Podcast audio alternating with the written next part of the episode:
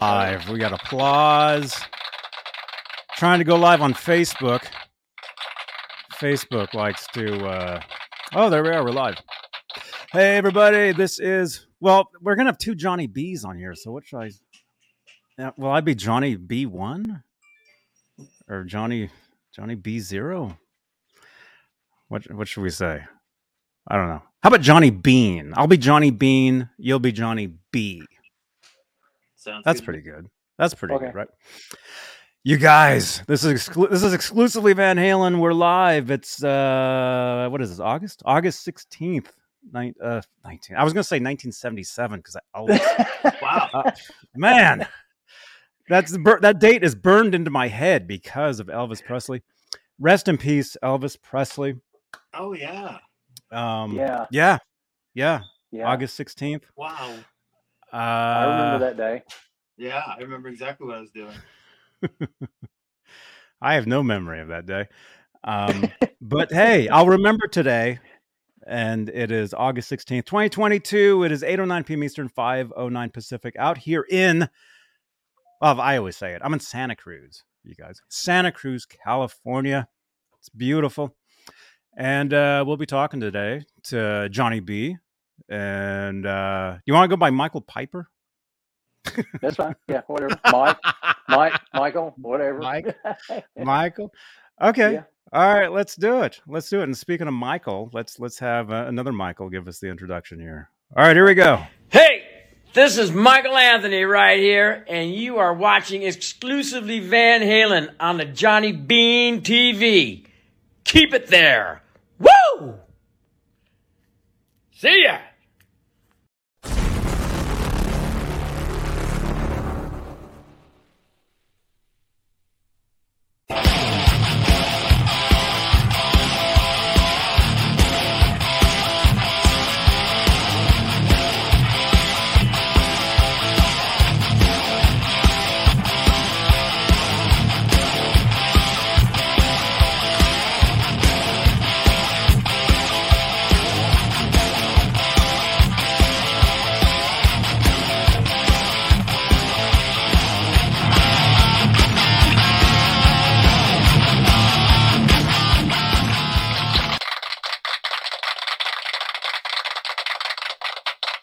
Now. Hey everybody, welcome. Johnny Bean here. I'm Johnny Bean. He's Johnny B. And that's Michael Piper. You guys, this is exclusively Van Halen. We're live, we're on YouTube, we're on Facebook. And let's let's let's do this right. Let's make this a real show. Let's say thank you to the top tier of channel members. This is what we do. This is what we do. We thank the top tier of channel members here on Johnny Bean TV. Oh, that's all of them. Hang on, I can't read all those. Wait a minute. Where? There we go. There we go. The executive producers: Stephen Franklin, Michael Smith, Music Therapy Labs, Majestic PB and J Cat, Mike Neese, False Flog, Sherman Callahan, Thomas Santiago, John Moronic, R. Habs, Michael B, David Allen Wright, and Warlag.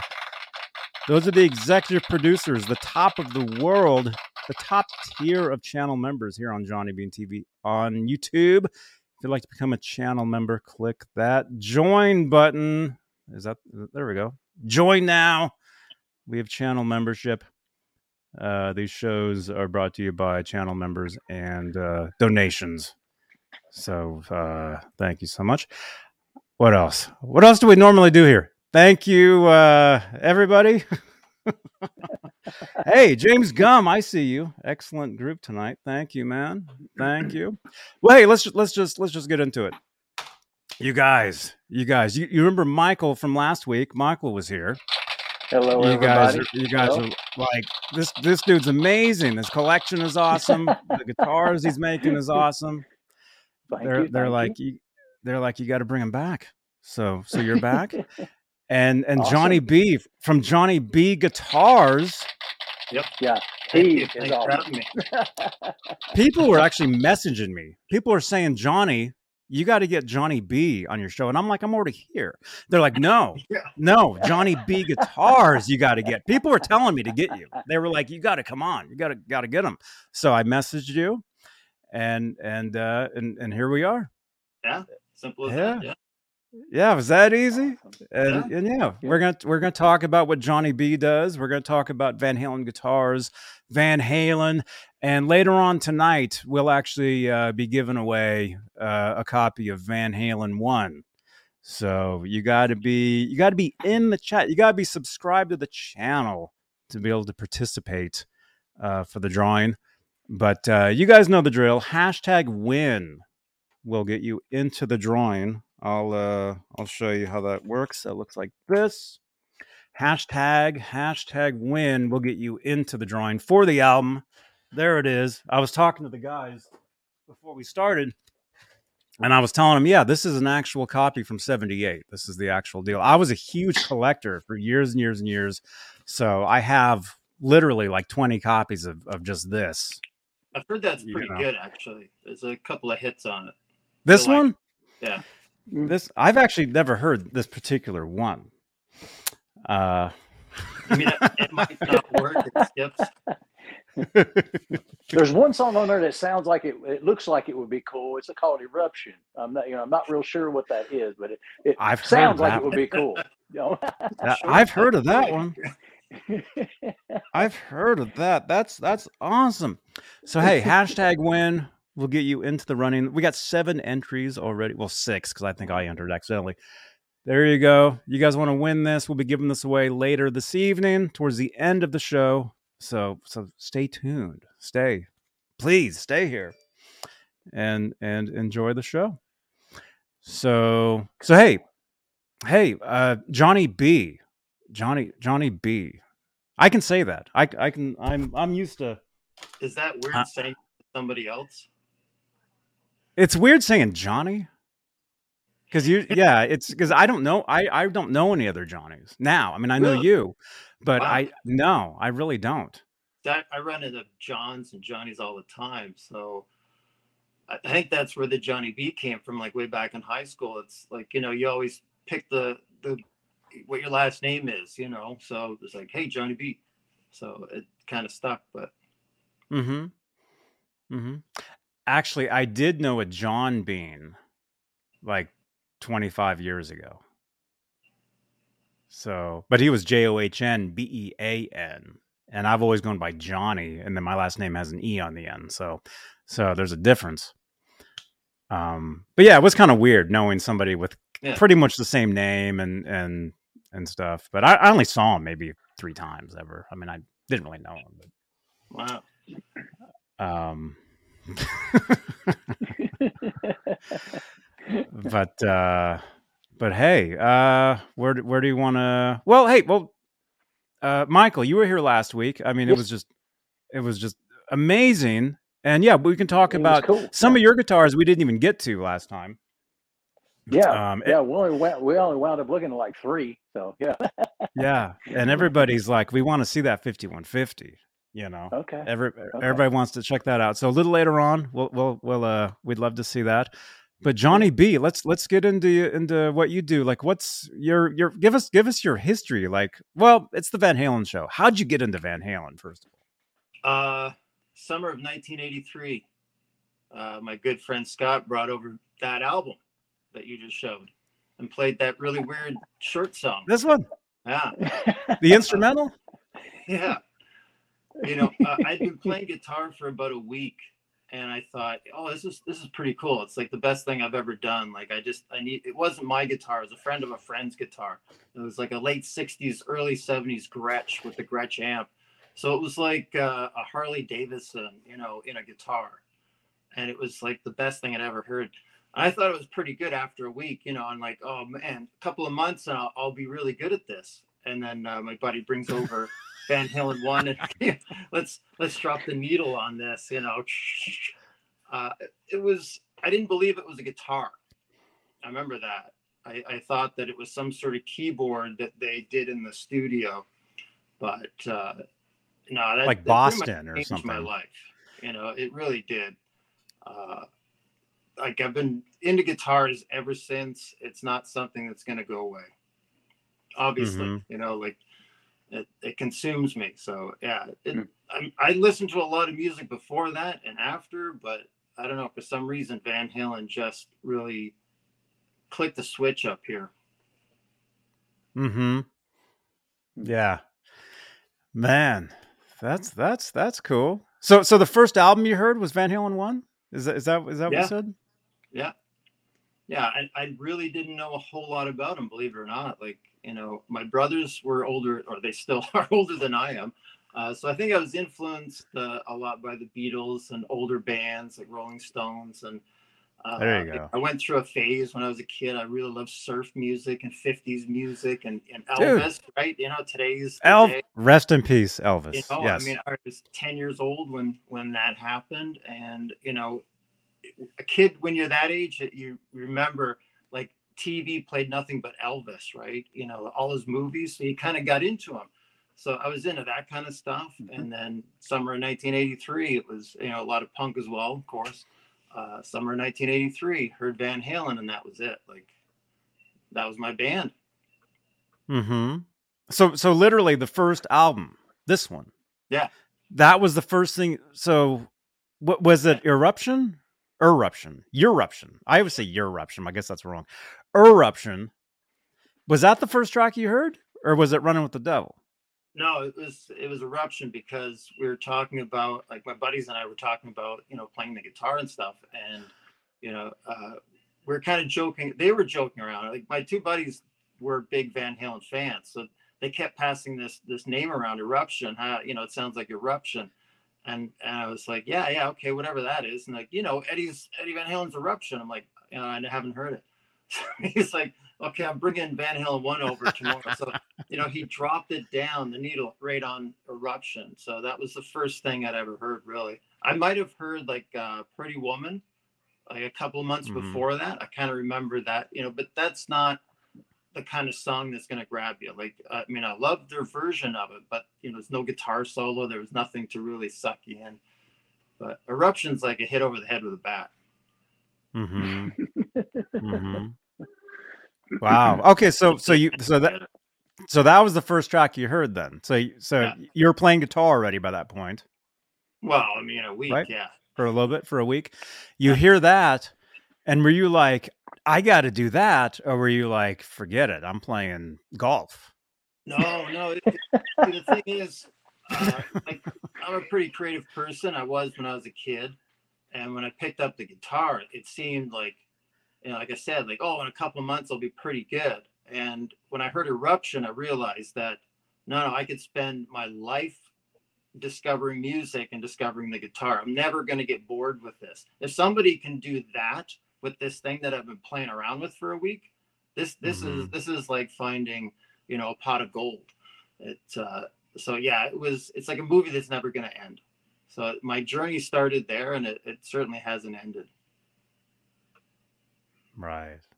I got Cool. into playing. You know, I don't. I don't. I never try to sound like Eddie, but I certainly picked up a few things here and there. But uh, I love the whole tinkering thing, and that's what you know. Eventually went into the guitar building, and there's a, a little Eddie in every guitar I think I build. You know. Mm-hmm. Mm-hmm. Oh, that's great. I like that. I like that you that you said you don't try to sound like him, but but he you, he's, well, I he don't influenced. think I could even if I tried. you know. like, hmm but he influenced you. You were influenced not only by by Yeah. by what you were hearing, but by what you were you were seeing, and as far like tinkering, Oh. Building building guitars. Um, When I was a Just kid, doing- you know, like I didn't have a lot of money to to buy bikes, and I was a BMX guy, and we would go out into the fields and build little jumps, and you know, you're pretty hard on a bike, and you know, my my mom couldn't afford to buy me a new bike every week or expensive BMX parts, so I'd go around and pull stuff out of uh, like the neighbor's garbage. I'd go around my neighborhood on garbage day, and I had a whole mound of just bikes. I still do that. That's how I get all my stuff out of the getting trash. good stuff, but I would build. You're these throwing that away. bicycles, you know. So when I started reading about Eddie and how he's doing the same thing with guitars, I think that was something else that really grabbed my attention. That he was he was doing something nobody else was doing. He wasn't just going to the store and buying a, a Les Paul or because he's a Mhm. rich uh, rock star, he can afford whatever he wants. He was still putting together these these you know bare bodies and, and odd necks, and that Mhm. was fascinating for a kid like me. Mm-hmm. Yeah. Yeah, yeah. I'm sure you read um, a lot of the same magazines, interviews. You know, the uh, what was the the first cover? Guitar guitar player. Uh, what was it? February Is that the one with the the eighty? snake on it? April eighty. That that that's Guitar World. April eighty was his first cover story, I believe, for Guitar Player, and that was uh, that was, he was interviewed by by a, a guitar player writer by the name of Jas Obrecht. Yeah.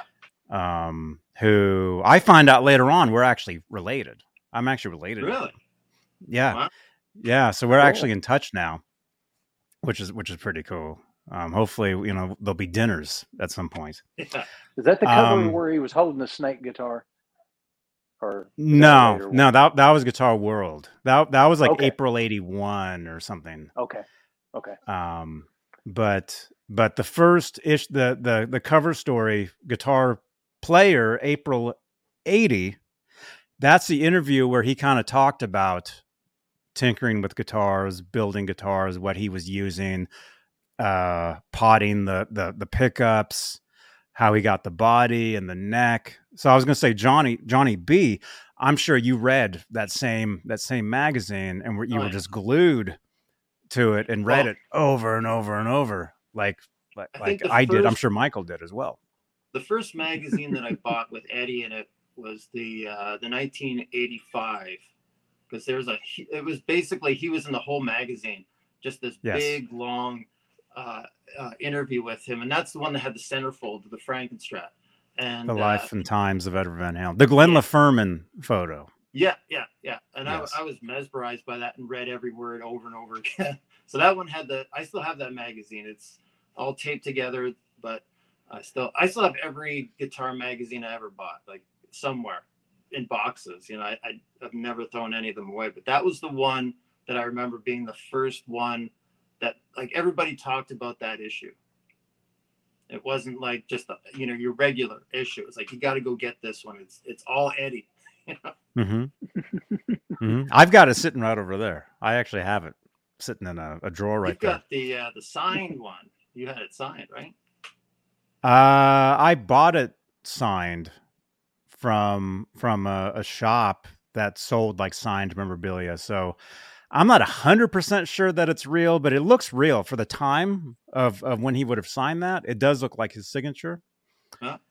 So so yeah, that's the one that I have, and um, I had another one. See, I got into Van Halen uh, because of the movie Back to the Future in 1985. So Mhm. my first Van Halen record was 5150 in 86 and then I bought Van Halen 1, this one. So I've heard that went- one. yeah, I've, I, I haven't heard this particular copy. But I but I so I grew up on both eras at the same time. It was all Van Halen, it was all Edward. Um but that particular issue I didn't buy brand new, but technically I did. I bought it brand new from Guitar World. I, I reordered it as a back order As a back issue. Wow. within the magazine in uh, 1987 i was able to order it so so i remember getting a box of like the magazines from guitar world and that was one of them wow. sweet. that parti- and that was the steve rosen that was the steven rosen uh, interview Yeah. Yeah.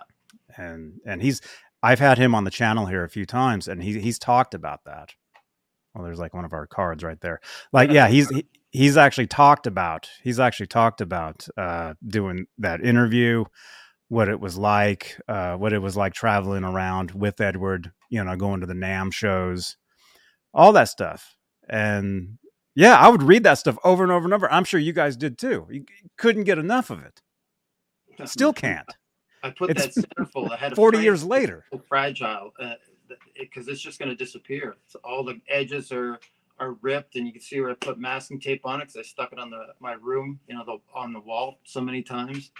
Mhm. But you know, it's uh, Mhm. even if I got a brand new one, it wouldn't mean anything to me as much as that one, you know, because that's the one I sat and stared at.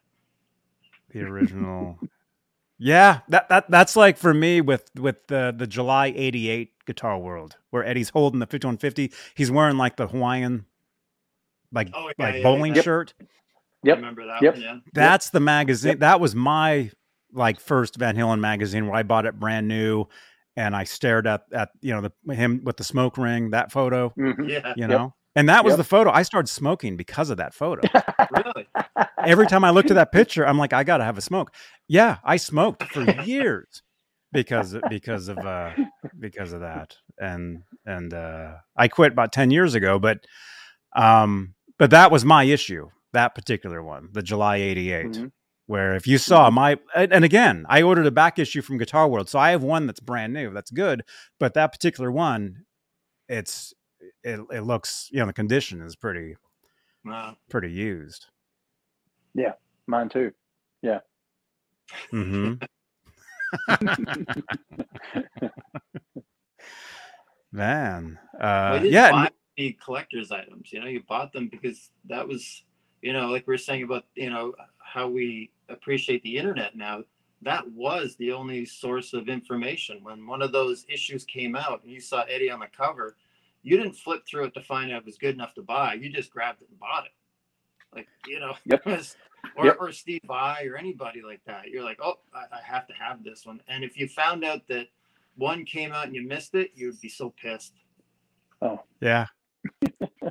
dude, that that, Yep. that dude, that that that's what happened to me in uh 1989. There was the Van Halen what was called the Rockumentary on MTV.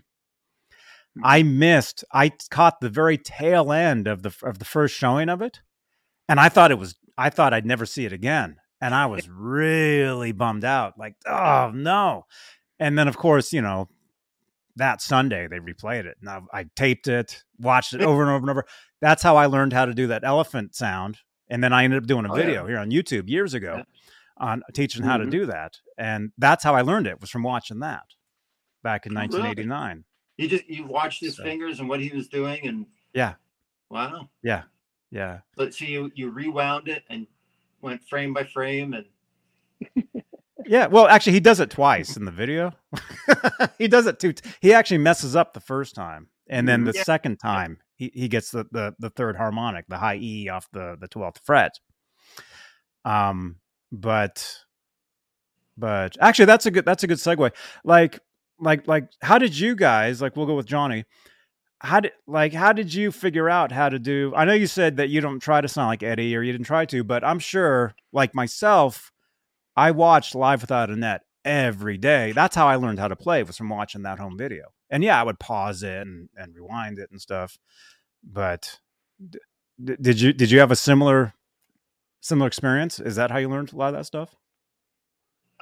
Yes and no. I mean, I didn't I didn't slow records down or, or you know uh, go videotape frame by frame or anything like that. But you know, people used to always say like, "Oh, Eddie's like the fastest player," and that wasn't what impressed me. You know, you put on something like Fair Warning. And, and you just listen it, and to me it was just how creative it was all these little sounds that he's putting in uh, you know Mm-hmm. nobody else is really doing that kind of stuff. You know, you put on a, you know, Motley Crue was great, but there's a huge difference between what they were doing and what Van Halen was doing. You know, he was in his own world, and I always felt that he was uh, extremely creative, and that's my approach to guitar playing. I always like, well, let's try to do something that sounds creative like that. Let's go in this direction or that direction. So I think that's how I've been influenced more than trying to copy that certain lick or or have that tone exactly like his. Uh, I think the the one thing that I've picked up is just the artificial harmonics that I just can't get rid of even if I tried now. You know, you just it, they're in there all the time, and it, I don't I don't mind it because I like it, but How do you explain uh uh doing those? How would you like if you were to teach somebody how to do one of those? How would you explain that? uh, you you flick the the string with your thumb and pick at a certain uh, angle, I guess, and then you pull this. Yeah, it's weird. I don't know. It's but you I taught guitar lessons years ago in person, and I could do them. I, I can do them, but I could never explain like what comes first. Do you touch the pick to the string or the, your thumb to the string Yeah, to create yeah. No, it, it's just a natural thing. Like you know, it's like trying to teach somebody. I don't know how to walk across the room. You know, it's like it. Yeah, I don't know. It's as soon as you uh, figured it out, that was it. Then you just kept like you know I I was sitting there all the time, just uh, like up and down the the string because it would make you know different pitches or different sounds like you know Yeah. and uh, it eventually it just never left. You'd be playing something and it just comes out. But hmm I don't Yeah. mind. It sounds cool. Yeah. I don't Yeah. get quite as Mhm. wild as like the Zakk Wylde, you know, where he's just like going crazy with it. But Mm-hmm. Yeah. Yeah, those are those are cool. But but I, I think with Van Halen, um really it was all about the the songs. I mean, it was just great. Yeah. Great song. Because if the songs weren't very good, I mean, you guys, I won't name any names, but you know, there's other bands out there where the guitar player is amazing. You can play a million miles an hour, but the songs are, eh. Yeah. And so Yeah. It, it, it, it's not the same. So it, it's really, it's, it's, if it was, as Eddie would say, the tunes, you know, if the tunes weren't there, you know, it, it you know, it, it'd be a little different, but I think that's what attracted all of us as fans first was the, was the actual songs, the Oh, music, you know. hmm yeah, and then you Uh, know when I riffs. to like uh, Van Halen too, and put on Light Up the Sky, like that, you know, like every album had something. It it didn't disappoint you. How many albums did you buy that you know? Oh, this is a great band. I'm going to buy another album, and you bring it home, and it, it's there was nothing. The magic wasn't. It was always in that first album that you bought. But Van Halen, it was different. Every album you bought was a whole new magic. It's like it just didn't stop. Especially the first six albums. You know, like it, it's like yeah, it, it's it's all there. Yeah. I couldn't do wrong. I don't know how he did it. Mm-hmm. Do, do, you- do you guys remember buying each record? Like where you were?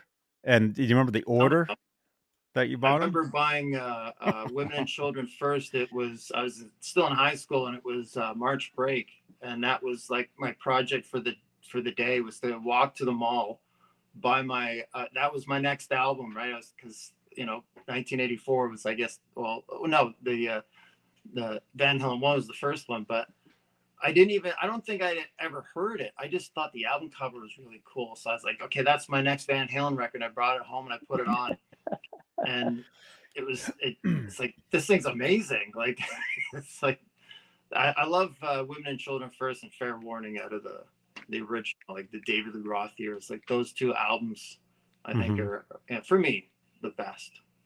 Mm-hmm. But yeah. I can remember that like like what it was like outside, you know, the, the weather and everything. Like that that it meant something coming home with that record and putting it on. Yeah.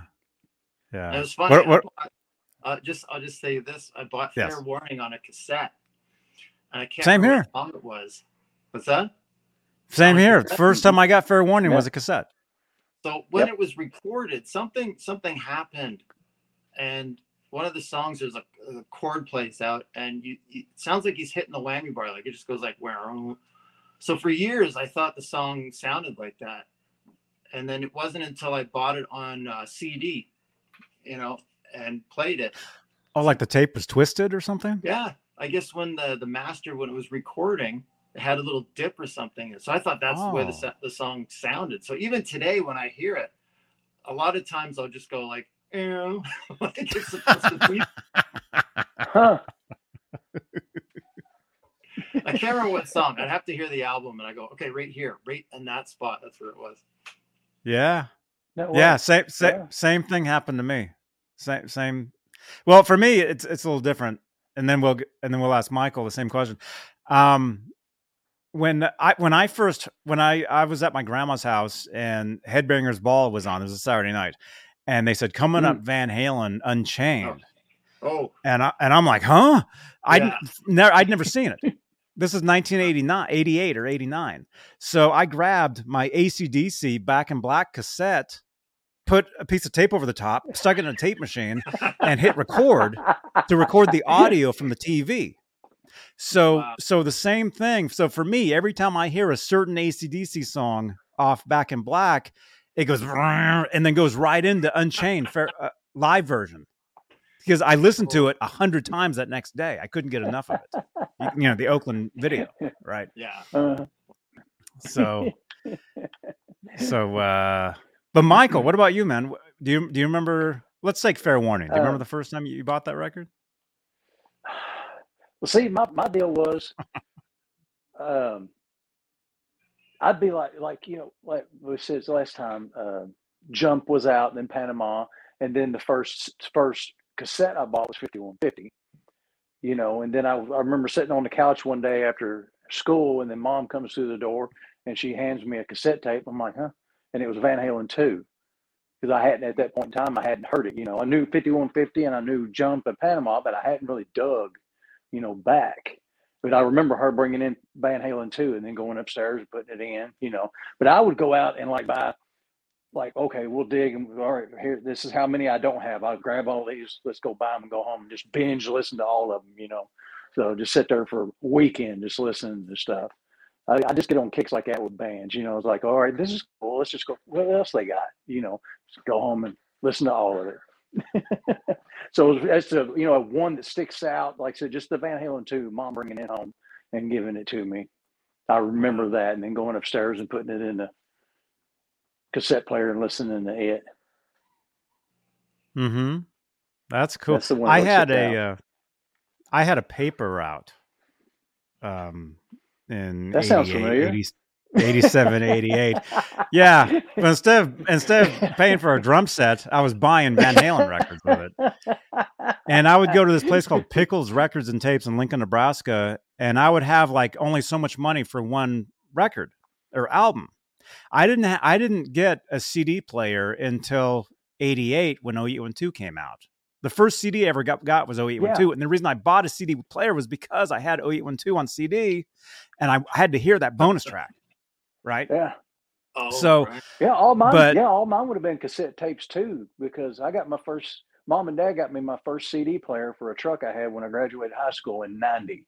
So '90 would have been my first CD player. So every, yeah, everything would have been before that cassettes. So Yeah. Yeah. So so when I bought mm. 5150, I bought it on cassette. And then I bought Van Halen 1 on cassette. And then after that, it was like when I would go to the record store, hey, Fairfield Guitar Co., welcome, man. You guys, I'm sure you guys know him. oh yeah, Um, cool. Hey, Uh uh so once I bought 5150 and Van Halen 1, I'd have to save my money to go to Pickles Records and Tapes. And the way I would buy each Van Halen record from then on, either on cassette or LP, right? I didn't buy Van Halen CDs until after 88, after I got 812. But the way I would decide on which one to get was by the cover, the album cover.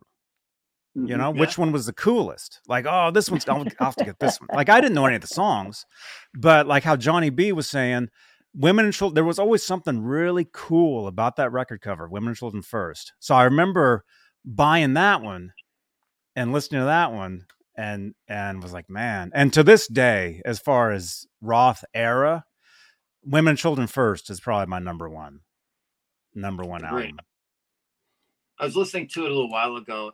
You know, you listen to so much uh, like new stuff, but when you listen to that, you can hear his fingers on the strings. You can hear those little things. And new music now, like they just bleach all that stuff out. All you hear is just Mhm. like the static, like like the guitar is played on a keyboard. But you know, you get you listen to all that stuff, like his fingers sliding on the strings and, and noodling around, and you know, it's uh, it, it wasn't done over and over and over again until it was absolutely like dead straight perfect. You know, you, you Mhm. can hear him actually playing the guitar. yeah, Mhm. like Van Halen one. I mean, you know, sounds like it's alive compared to a lot Yeah. of new music now. Yeah, I the mean, just like. Van Halen one. I mean, how many people have tried to replicate that guitar sound? You know, but it was like it was like four guys in a room jamming. Yeah, You know, here it is. No backing tracks. All right, well, we're going to play this, and then we'll come back and play a lead over this. No, it was four guys in a room jamming. There it is, done. You know, no click track. yeah, it's just you know raw. That That's I like that. like- You know, If they were to go into a studio now, like four kids with a click track, you know, you imagine? no, you've got to stick to this. Like, oh boy. Un- Unfortunately, that's how stuff is done now. That's Yeah, I've I've gone and I've I've been in studios to to record, and yeah, a lot of times you go in there and even before there's drums, there's just a click, and it's like okay, play to that. So you play to it, and and you know you'll do it a few times or whatever, and then even once you think it's perfect, after you leave, they'll chop up your performance and edit it Yeah. all and make it make it uh you know I've read Um, articles where bands admitted that they go into the studio and just play riffs, and then they go and they edit to, the thing together. They'll make a song out of all the stuff they did, like the rearranged stuff. I mean, that's not songwriting. That's just writing riffs. Yeah. hey John DeShane hey man you have all those old magazines yeah Yep. I'm um, I'm with all of you. I do too. I got the totes up in the garage. All the Van Halen Yeah. doing their own totes. So that's right yes. that's right man um well i mean i mean re- re- uh-huh Oh, you was talking about recording. I remember. I mean, it's on just Yes. a small scale. I was in a little three-piece band, and we went to this one little recording studio two ti- two different times. And the first time, they's like, "Okay, well, you know, we got a drum room, and we want you in here, and then we want the bass player. There's three of us, the bass player over there.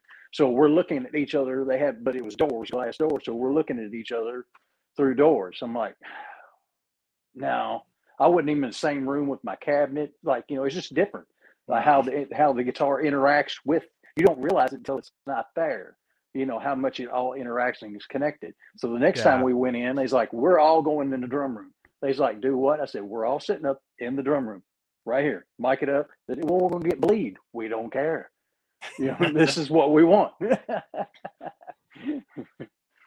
You get Yeah. the feeling. You capture the feeling. The of Yeah. the three of you together. Yeah. Yeah. oh yeah i mean that's that's what it what's all about is is the the, uh the feeling there we go i'll put that in there yeah it, it's all about feeling and and oh talking about record production and recording i mean that's a whole nother you guys will have to come back for for for, for some of that. Um but yeah i've i've been in a lot of different studios. I've been in a lot of different situations for for recording and and i've i've been there where you're wearing the headphones and you play to a click um or or uh you know you you overdub stuff and it's it's very it's very sterile there's no you know to really get into it you have to you know especially if you're paying. See what i used to do was i would go to this place called expressions which is a, a recording uh, college in emeryville california right across the bay from san francisco. So i would go in there and i would have um you you'd basically you would show up on like a, a friday or a saturday and the students you could record for free.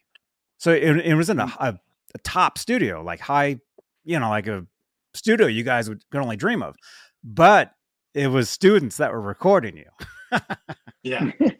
so so you go in there and maybe they don't know what they're doing they're pushing the wrong buttons and they're doing whatever but you give them the experience of recording you and you get a free demo out of it you know Mhm. so so what i what i what we would do is we would go in there and we would record you know we would do we would m- m- master mix record like a whole song or a couple songs and then but really what i was doing was i would at the end of the night oh can i get a mix of just the drums? And so i'd go home and i, I would get home with like that million dollar drum production and i would go and re-record everything else on top of it myself. That's what that's what i used to do That's pretty cool. That's kind of like going to uh, one of those hairdressing colleges and getting your hair done, and you know, walking out with whatever they happen to do to you. if i had hair i would let them man that, that would be that would be great So that's that's a pretty good price though for free. yeah, yeah. They yeah. make you pay for the CD, or, or was that free too? uh you would take your own you would show up Wow. and back then cdrs cds back then were were 20 bucks a piece. It was nothing yeah. like now like now you don't even use them. I don't even use cds at all. No. cdrs none of that. But yeah back then um there was that. Or i would go to costco and i would get a, a pack of uh what was it? 20 uh tdk CD, burnable cdrs for like uh 30 bucks or whatever it was back in the day I remember the first time uh, some of my own music was burned onto a CD and how I felt. It, it it seemed like it was legit. Like you had this thing. Like you, it was like making your own record. You know, it's like, oh my god, it's like I could put this in any any place Yeah. it and play it. You know, I put it in the car, and I don't know. It seemed seemed strange, but that's what got me into computers. Actually, was when I realized I could record music with a computer. I was like, now I need a computer. Oh, dude. Man, that's dude. You're definitely gonna have to come back, and we're gonna have to talk some of this as well because I, that's like same here. home guy. Same like, here. I've never been in a band that you know did a demo album or anything like that. I've always had a four track like from the '80s. I've always you know recorded. I still have. I think one. I have everything I ever wrote recorded on something, and you know I've gone through all that. You know, no no reverb, no echo, rewinding tape. You know, like but just to try to come up with a song. You know, that was that that's what it was all about for me for for years. Dude, look at this. I've got this sitting right in front of me, right here. Uh, for years, this is what I used when I, when I would do these shows. That that's how I did my. Uh, I would talk into a, a Tascam four track. That, That's sitting right there in front of me. yeah, that, that's what I had. The Tascam. Uh, I had I had I went Porta into Studio. the guitar shop and I, I bought the the most expensive one they had. 'cause I, I saved up my money, and I figured there's no point in buying like the little one because then I would get bored of it. So I the salesman kept urging me, you know, like okay, well if you want the bigger one, yeah, we can we can sell you that. And I'm like, oh well, I don't know, what's the one over there? Well, this one's got a mixing board. I'm like, okay. So I walked out. I still have it. I, I'd get it, but I'd have to dig through my cupboard here. It's you know this huge thing. But That's I like the difference it. between this one and that one. You know, you this one has has worse sounds on it than that one. You know, it's funny when the the salesman uh, like he sold me that thing. He goes, "What you're buying is better than what the Beatles recorded their stuff on." And I thought, "Wow, what a what a sales pitch, right?" But it wasn't like years later. I was reading. Will the music be as good on it too? Better? yeah, I dude, I knew a guy years ago. sound. He was in a band. I actually I have his album on my on my CD, on my uh, my iPod or whatever. I know a guy that was actually in a band called the Better Beatles, and what it was was him covering Beatles songs himself, Nice, nice. and that was his album. So I and always it's- they should get the uh, the black album and the white album and somehow like mix it and come out with the gray album. It'd be like this even of Metallica and the Beatles. Metallica.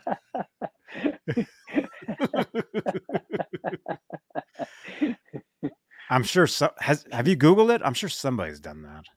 And then then Ringo can redo all of Lars's drum tracks. yeah, yeah, or George Harrison on a, on a wah. Actually, he probably did use a wah. So But the funny thing Um, was, like I read an article years and years later on how the Beatles actually recorded their stuff, and the, the salesman wasn't far wrong. Like basically, what I bought was a, a mini con- mini version of what the Beatles actually used. mhm. They had to do the whole ping ponging and stuff like that. It's like blew my mind. sales salespeople don't lie, man. It's like the internet. It's on the internet. It's got to be true. Yeah, what you guys are watching right now is all true. All true. This is all truth. This is this is all truth here on this channel. It's all truth. well, if anybody's watching from my area, the salesman was John Balone. So uh, anybody from my area would know that name. well, it was at the music store or the Yeah, it Radio was, uh, Shack. it was called John Balone's, uh, and it was run by uh, by the dad and the son for years and years. And they just closed down about uh, I think it was like four or five years ago. And it was you know kind of sad when when that happened. That this it was a you know a landmark for for this area. Mm-hmm. cool. Everybody can remember like you know oh I bought my first guitar there. I bought you know whatever there. That kind of place. Everybody went there. But Yeah, it's gone now. Yeah, Cool. Cool. man. Yeah, it, it's you know p- people people growing up, people that are growing up these days, they have no idea what it was like when we were going to school, walking in the snow up, up the hill, and Yeah, and before Both the internet ways. Yeah. or b- before one of these things. Yeah. Yo. You know, I mean this. walking into a music store and smelling all the guitars. You know, like there was, you were in a different place. The shoe store didn't smell like that. You know, it, it was just I don't well, know, the shoe. shoot. the Well, lacquer, yeah. the poly coat, fumigate, fuming, and but yeah, it, it's it was cool just Yeah. to look at all that stuff. Yeah. or even this. There's there's a scent to this. Yeah. Actually. Mm-hmm. And if you want to if you want to smell this, you can win this tonight. You can smell it yourself. it's it's it's awesome. Awesome. And just type in hashtag win into the chat and dur- dur- at the end of the show tonight we'll be spinning for uh for a, a winner for this tonight. But yeah, even even Turn albums. microphone so people can get a good whiff. Just wave it Oh. around. I can smell it actually. I can actually I can actually smell it. There There, you go. yeah, no, I, I got it. I mean, Smell that? Wait, can I do this on here? Wait a minute. it's your channel, dude. Do whatever you want. find that offensive. Very offensive. Yeah, somebody will. Yeah, yeah, but no, yeah, I can totally smell this. I mean, albums. There's a smell to it. Now there's now there's Spotify. You know that you can't smell any of that, but you know something physical that that uh, Oh, that was that that that you didn't have back then or or like you were saying you know going back and and uh uh buying the magazines and and just spending time you know alone reading it reading the magazine listening to the album with the headphones. That's how i got into music actually. When i was like five years old i was listening to uh, uh arthur fiedler and the boston pops uh albums listening with with headphones or laying down next to a speaker and I can still smell what the speaker smelled like. I, I Mhm. can still, you know. Plus, I have a Night Ranger tape that smelled like cologne back in the day. So every time, every time, That's a special tape. That yeah, man. And hey, we we have people in the chat. We have people here. We we, we should we should say hello to more people. We have Hal Face. The Fostex was great if you used it like a Portastudio. Try to edit or move tr- tracks took longer than re-recording. Yeah, man. Uh, let's see. Fairfield guitar. Remember the smell of cassette tape ink? Man, yeah. yep. Tapes. That's kind of weird. Hey, Alonzo. Hey, man. Let's see. I like to go and smell the back of tube amps. They need to make a cologne out of that smell. I don't know. Do you guys know John DeShane? He he was a guest on my channel. Uh, what a few Saturdays ago. He was on, and he he's got he's got amps, he's got guitars, and he he was jamming out for us. cool. Um, and and what he was saying, what John, what John DeShane was saying was he's like total like tube amp. It's tube amplifier or or or nothing, you know. Mm. And we kind of had a discussion about how I was telling him, well, I you know I was like that back then, but now I, I've come around to to the modeling stuff, you know, yeah. modeling. Um, because because you know when you you know these days you got your computer you got your your pro tools or your logic pro or your, your garage band or whatever you can just plug in direct to anything and you can mess around with stuff and you can get pretty good sounding Yeah. tunes you know pretty good sounding stuff that's pretty decent for if you need to Yeah. you know get a track up there today or whatever it is because Mhm. it's all about now now now more more more It's just so Um, Yeah. easy. You have these great and it's sounds. it's easy yeah. yeah yeah That's I Yeah. just plug into the computer now. I don't I don't you know because it's great. You can put the headphones on. You can play around with stuff. It's uh you know I know both worlds, right? So it's like people say that analog is the best way to go, but you know with that four track recorder, I don't know how many hours I spent rewinding tape to try to play that over again. You know, and that 30 seconds to rewind the tape, you lost your mojo. So when you're Mhm. when you're using the digital stuff now, you know, if you want to do another track and you're you're all hot for okay, the next one's the one. You don't have to record over that first one or the first five or whatever. You know, you just keep going until you, you get you know to where you want to go. So You I just keep- appreciate that part. No Yes. tape. yes and hey hayden welcome Made a man you made a b Cool, replica man. couldn't be happier awesome Awesome. awesome and the thing is these days the more experience you have with with recording, if you can if you record yourself, because the truth is, I don't know, not everybody, you know, will accept this or know this, but the truth is what you hear on the radio, none of that is is is really real. It's all spliced together. It's all put together. I used to I, I drop this name every show, Johnny. Um, I used to live with a guy named Desmond Child, who's a, a songwriter producer. He did all the all the hits for Bon Jovi, Aerosmith, um, Wow. all that stuff. And and so uh, when when I'd be working in his studio laying down guitar tracks, I- he he would be like, "Okay, do it again, do it again." We I I would do it five times, and then once I was done, he'd be telling the engineer, "Okay, take this note from track one, take this from track two, take this from track three, and he would create a track off of performances. So, and that's a skill. That that's a total skill. Like all all the the most uh, vocal you hear nowadays on the radio, it's all spliced together by syllables. None of it is one actual performance. It's totally made No. and and um and but that's a skill that's a skill if you can do that and and make it cool and so that's the thing with with using pro tools and going and recording you know five times go back and and have the skill of editing and man well I, man i really like the way the note sounds you know on this part here but i like the way the phrase was on this other track. You can actually go and just piece them together and it's still Oh, yeah. you. It's still you and you can make a much bitchin' more sound and take. And you know some Mhm. people can be like oh that's fake but it's not. I mean it's still you. And plus I- if you did it yourself there's more technique and more experience right in there with your production skills on your resume so see so that's where it is today. That's how it is today with kids. That's how, kids that are making records now are making demos for their tiktoks.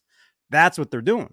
Rappers you know all that stuff. it's all it's all production all skill and and like it or not i mean i mean it's it's it's music.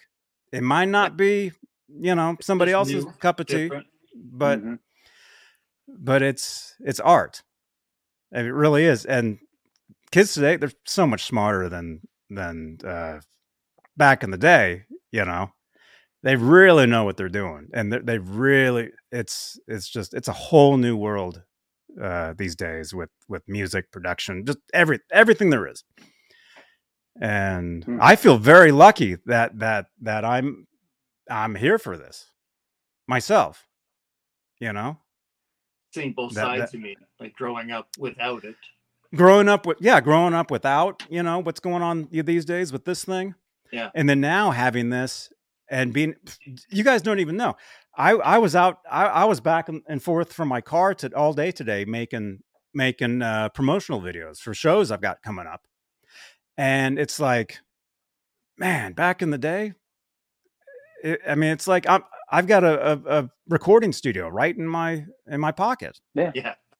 With not just audio, with video, with photo, with Mhm. everything. Yeah. Everything. There- This is a, a studio. My living room is a studio. Look at this. A friend of mine gave me the shirt yesterday. You know, they're like, I saw this. I thought about you. So, so thank you. I don't know what it says, but it's it's cozy. It's cozy. Um, but uh, ah, I don't know. See, Johnny, I was telling. See, we're only an hour into this, and I'm telling you. See, there's like, We've gone way off track into recording. We didn't think we'd be talking about recording. oh, this is great. Mm-mm. This this is Yeah. awesome. But but it makes sense because we can take it into oh, you know, Ted Templeman when they worked on that record we're Ah. giving away later. Just think about the recording. You know how they, knew made those albums. Let him go. They knew to let Eddie just do what Eddie did best. And you know, well, when you listen to the Gene Simmons demos, right, you can hear Yeah. Gene put him into that box, right? You know, it sounds like Kiss. It, it- you know, and could you imagine if Van Halen one sounded like the demos? It'd be good, but I, I'd rather have that album that, that you have back there. Uh, well, Yeah. hashtag mm-hmm. win in the chat, and you might be able to get it. But no, dude, I know. I know the Gene Simmons demos. And Michael, I'm assuming you've heard them, maybe. no, The- the- no, no. Actually, I haven't. No, Like You've never Zero, heard the Gene Simmons ver- uh, Van Halen version of of of "Running with the Devil, House of Pain"? No. You, how how they they go Oh, seamlessly into each other? It's like one song. You've never heard No. that? No. pieces are different. Oh my gosh! It's, No, it's haven't heard that raw. Huh. Hey Jeff Are they on Davidson. you- is it, where's it at? Is it on YouTube? Yeah. Where's it at? Yeah. Okay. Yeah, Okay. it's it's everywhere. Okay. Something else to go down everywhere. a rabbit hole and search. Oh, Yeah, It's a- yeah, you but can hear Gene Simmons' influence. You know, it, it Huh. sounds like a, a 1976 uh, Kiss album. The way Mhm. you know, breaking the guitars on both sides, having it, Yeah. you know, like that. You know, this section without Eddie going off and doing whatever he wants to do. and have have like the soloing coming in and like fading in and like panning back and forth real quick. Yeah, It's it's it's really cheesy. It's not Van Halen. It's not Huh. Van Halen or the Van Halen that we got to know later on. Mm-hmm. The only it's funny you see hear Gene Simmons talk about it, and he goes, "You know, the horn at the beginning that was my idea," and it's like, no, it wasn't his idea for the horn, but I think it was his idea to make it like go like from ear, you know, because if you listen to the bootlegs, the horn is is just like a horn. It doesn't change at all. Like it's just the car horn that they had, right?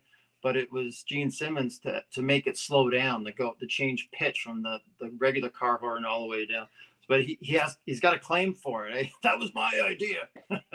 hmm well, I mean, it may have been because they they definitely they thank him on the back of this record. Special our our special thanks, Gene Simmons. That's the first name that's there. Huh. Wow. So, so it it is possible that that he that you know that he said, hey, you know, that he kind of you know gave them ideas or or or said, hey, let's try this and and try that. I mean, there's so much stuff that goes on behind the scenes with something like this. I mean, we really don't know. Mm-hmm. Nobody out there really knows everything about about this, but but people that were there, like Gene. I mean, yeah, a lot of people say that he likes to like talk and say, "Oh, I did this. I I, I invented the dollar sign." You know, whatever, whatever. Which he, maybe he did. I don't know, He might have. or that he invented horns. You know, R two R three is saying he might have. Yeah, but I mean, he go, he was yeah. there. But he was there. He was there. So so if if he wasn't a part of that, it wouldn't have been the same. Do you think he'll ever release those, eh, like the proper versions? He has them. Uh probably has 'em? eventually. Yeah. Yeah. Yeah, Oh. prob- probably eventually he will. I think. Did did you guys hear? Well, I, I think Michael, I think we talked about this last week. Like Johnny, did have did you hear the the the Gene Simmons songs that were in his vault? Like the their Kiss songs with Eddie and Alex playing on them? Have you heard those? I might have heard some of them, uh, but Christine Not- 16 oh really? with Eddie actually playing. Yeah. okay, yeah. They're on YouTube. Uh, We'll find them. We'll find them. and there's like- Alex, playing Yeah, drums, there's- right? Yeah, there's like two or three songs. yeah. They were they were Kiss demo. They were Gene Simmons demos, and it's Eddie and Alex on those songs. Well, apparently he wanted Eddie and Kiss. He really worked hard to try to get Eddie in there. Mm-hmm. Good thing he didn't. Yeah. Yeah. I don't think Well- Eddie would have been a good mix or a, a good fit for Kiss, or vice versa. Mm-hmm. Mm-hmm. Well, I'm I'm glad it didn't happen because that would have been before I discovered them, and it wouldn't have been the same thing. No. Mhm. You know, like Yeah. like uh. Well, Johnny, let's we can we can take it back to some Van Halen. Like Johnny, like like how are you like? I know this is like something you you, you know you never talk about. Especially, I run a Van Halen group on Facebook, exclusively Van Halen, and when this comes up, everything just goes to hell. But Roth, Dave Lee Roth, and Sammy Hagar, like, like where are oh. you? Like, it's. I mean, it sounds like you got into Van mm-hmm. Halen with with the Roth version of it, Yeah. and it Yeah. seems like pretty much like a year later or something. All of a sudden, they- they had a new singer. What did you think about that? Yeah, it wasn't very long at all. Here's this great band, and I remember the rumors that they broke up, and I refused to believe it. I was like, how could they break up? They just had this great album, 1984, come out. They're the biggest band ever. They're not going to break up. They'd be dumb. They'd be stupid. But uh, yeah, I you know I remember a lot from that time period, and I was also getting into Steve Vai and Billy Sheehan. I knew who they were, and they're playing. And when Roth announced that his new band would have both of those guys in it, I freaked out. That was the most anticipated album of my life, waiting for that to come. Um, and I remember, uh, you know, 5150, you know, waiting for that to come out. What's it going to sound like, you know, because obviously there's going to be a big difference. But I think, uh, I don't want to say I was disappointed with 5150, but it wasn't Van Halen to me uh, like what I liked in 1984. And when 'Em and Smile came out, that was more like 'Em and uh, that was more like 1984 or any other Van Halen record. So it, uh, and then, of course, with Vai and Billy Sheehan on the, in that thing, geez, it it's still one of my favorite albums. Oh man, hang on, I got a bird. Hmm. But I, I think you okay. wanted to know if I'm a Roth fan more than a Hagar fan, or what my what my my opinion is on those on those two guys.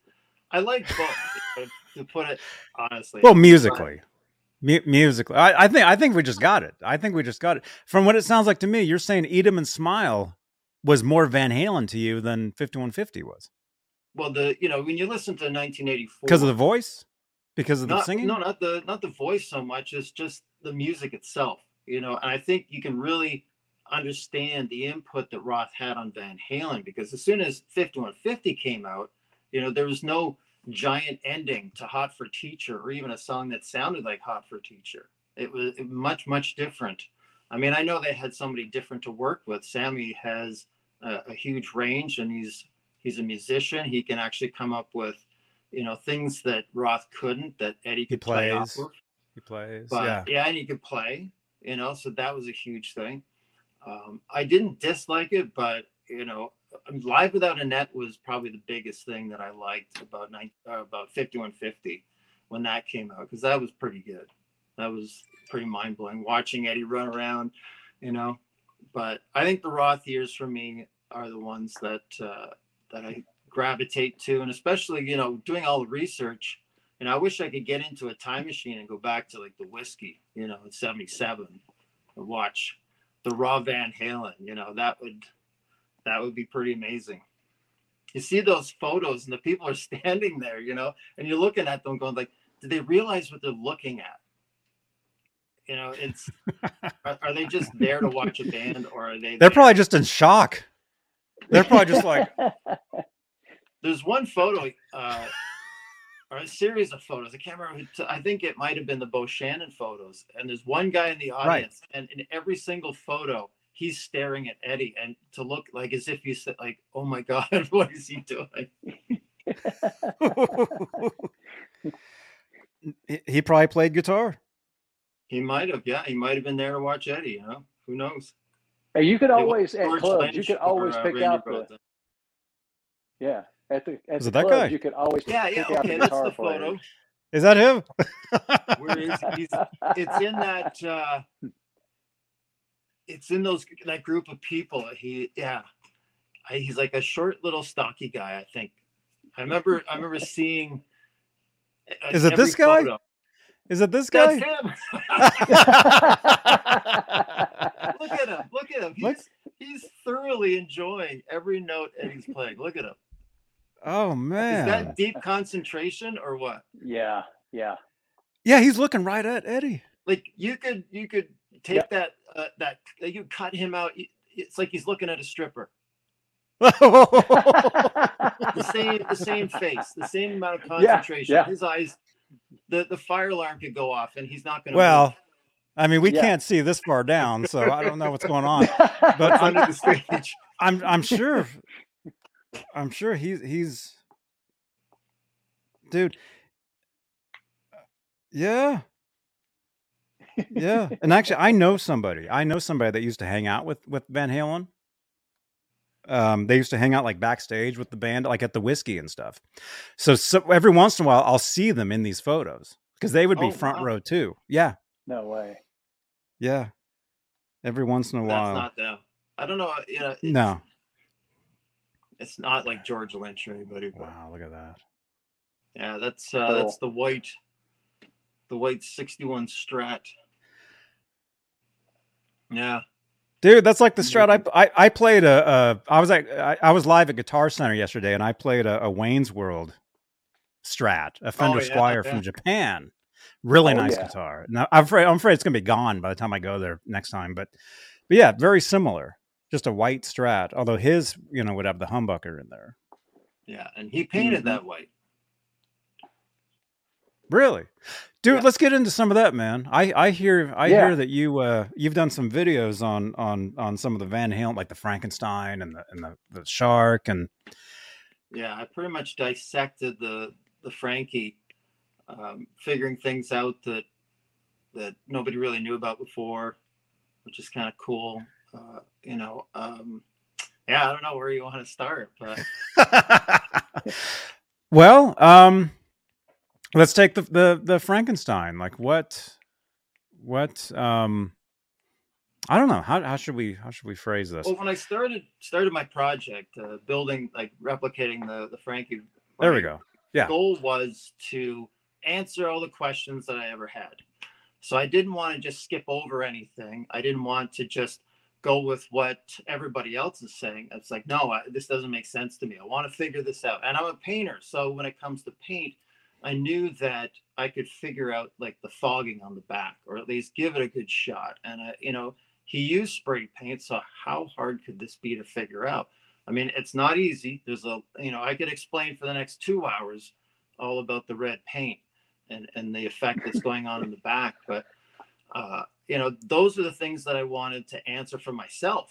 And I didn't know that it was going to uh, attract all this attention from people because, uh, you know, thousands of other people want to know too. So it was kind of cool that I came up with a lot of these answers. And I have this sort of unique way of presenting it like it's a CSI sort of, you know, where I, I superimpose stuff and I'll zoom in and I'll do tests and paint samples and all kinds of stuff. And, you know, it, uh, it's kind of fun. And when people really appreciate it, like I get messages all the time, like, oh, thank you so much for doing this.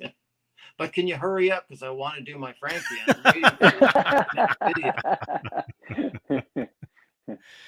I mean, that's what I noticed about your video is, you know, you would explain. I mean, you would show something and you would explain, like you was talking about the on the back, how it kind of like was pinkish, and about how that can of spray paint you were supposed to spray supposed to spray white underneath, like maybe it. We did, yeah. Uh oh. What happened? I don't know. We lost him.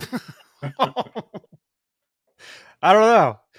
Um, maybe his phone died or something, but he'll be back.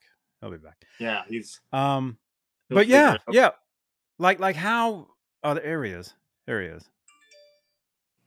There, there you are. I, I don't know what in the world, but like you were saying, you're supposed to fog. I still got this on the brain about you know how you're supposed to fog white before the red, and that would explain why that kind of wore off that way. Yeah, because you have white or you have red paint over a black stripe. And what really confused people was as the red started to wear down, it it went pinky or purpley.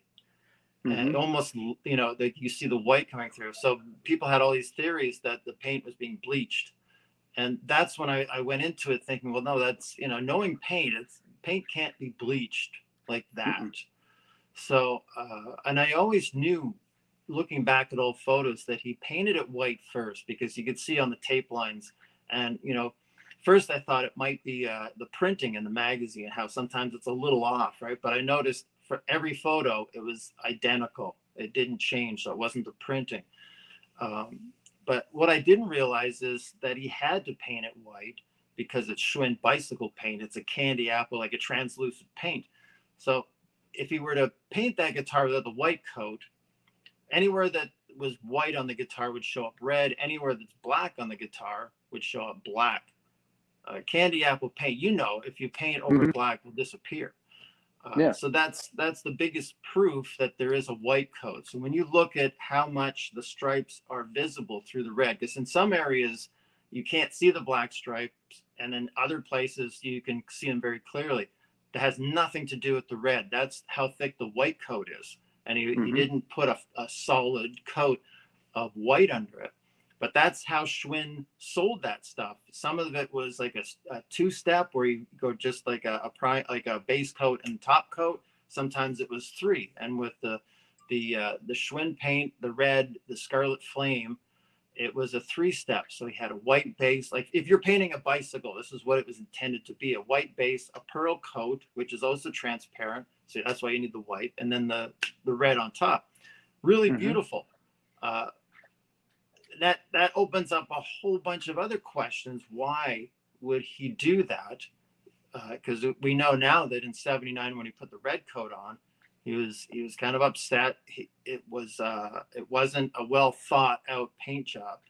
You know, we see the sanding marks on it with 80 grit sandpaper. Like that's not something you're going to do if you want to do a nice paint job. Mm-mm. Why would you use No. the gaffer tape and then the nice paint? All these questions, you know, and uh, so it goes back to you know the shark guitar in 77 late 77 when he painted that. He did a really good job on that. You know it's a nice looking you know as far as eddie uh, could you know his, his talents at painting at the time that's Mhm. pretty much top. That's as good as he would have gotten. Uh, and then when he painted the star guitar which is the next guitar after the red coat on the frankie same thing it's a beautiful looking paint job he put a lot of time and effort into it so we know for sure that these stories about him being upset and angry when he painted the red is is pretty true. Yeah, there it is. Look at all the There's intricate little shapes and Yeah. stuff that he cut out. And and you guys know how how there's only like two or three pictures of the back of that guitar, right? The star, And and, not the whole back. Not the whole back. And so so I asked Steve Rosen, I'm like, dude, you're holding it. Do you remember what the back looked like? And he's like, Are you kidding? God, no. I, just, uh, I just painted a, a replica of that, a body for a client, and you know I went through that whole thing of trying to find as many photos of the back as I could, and Mhm. trying to figure out because you know you stripes go in, they disappear, and then the stripes come out. You know what happens in between, and uh, you know it's it's pretty fascinating to try to figure out okay wh- where do they all go, but uh, the one thing that you know the big question for me is that photo that you just showed that's the last time we saw or has, that's the last photo taken of that guitar during that time.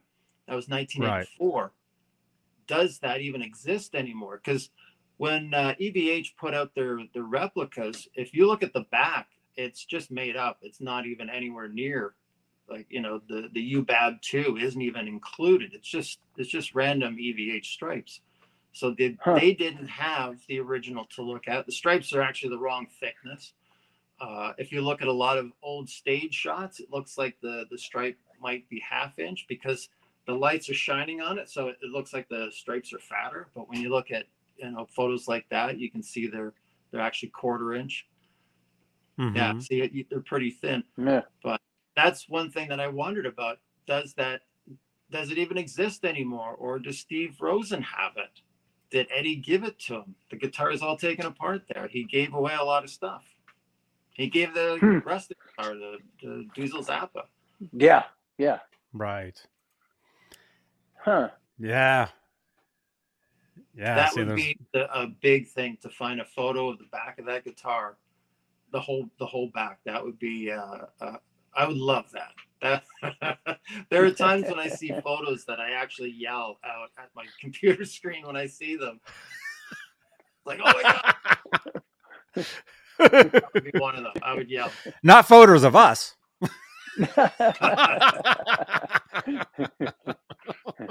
well, somebody needs No, to I- shoot a cop. Somebody needs to shoot a comment out there. Tag Wolfgang, and just just see. You know, does it is it still there? Did your Yeah, dad still exist. have it? You know, because I mean, it could be that easy. You know, he could. He's on the internet all the time. You know, so hmm should, could, it could actually be that easy just to find out. You know. Well, uh, you know, I want to ask Chris Gill sometimes because he took a lot of guitars out and they did that big photo shoot. and I wonder if you know he saw it or if it's there, you know, because that that's pretty important, you know, uh, that guitar and you know what happened to it, you know, did he give it to somebody? Did, you know, are they holding on to it? You know, because some, you know, think about it, you know, if if somebody has it, maybe they don't want to say, they don't want to tell anybody, they just want Yeah. to hold on to it themselves, and you know, For you fear think- of other people knowing. Yeah. yeah uh, you know in a way that's kind of a shame because there's a lot of history there and even if we just you know even if you just handed it over anonymously and we got like you know a dozen really good photos that would make a lot of people happy really happy me one i'd be the first guy Yeah. Get Rosen on the horn, Halface. I have his number. I'm not gonna There you go. him. No. Nah. No, I've already talked to him about it. He he he doesn't know where it is. He, he doesn't know.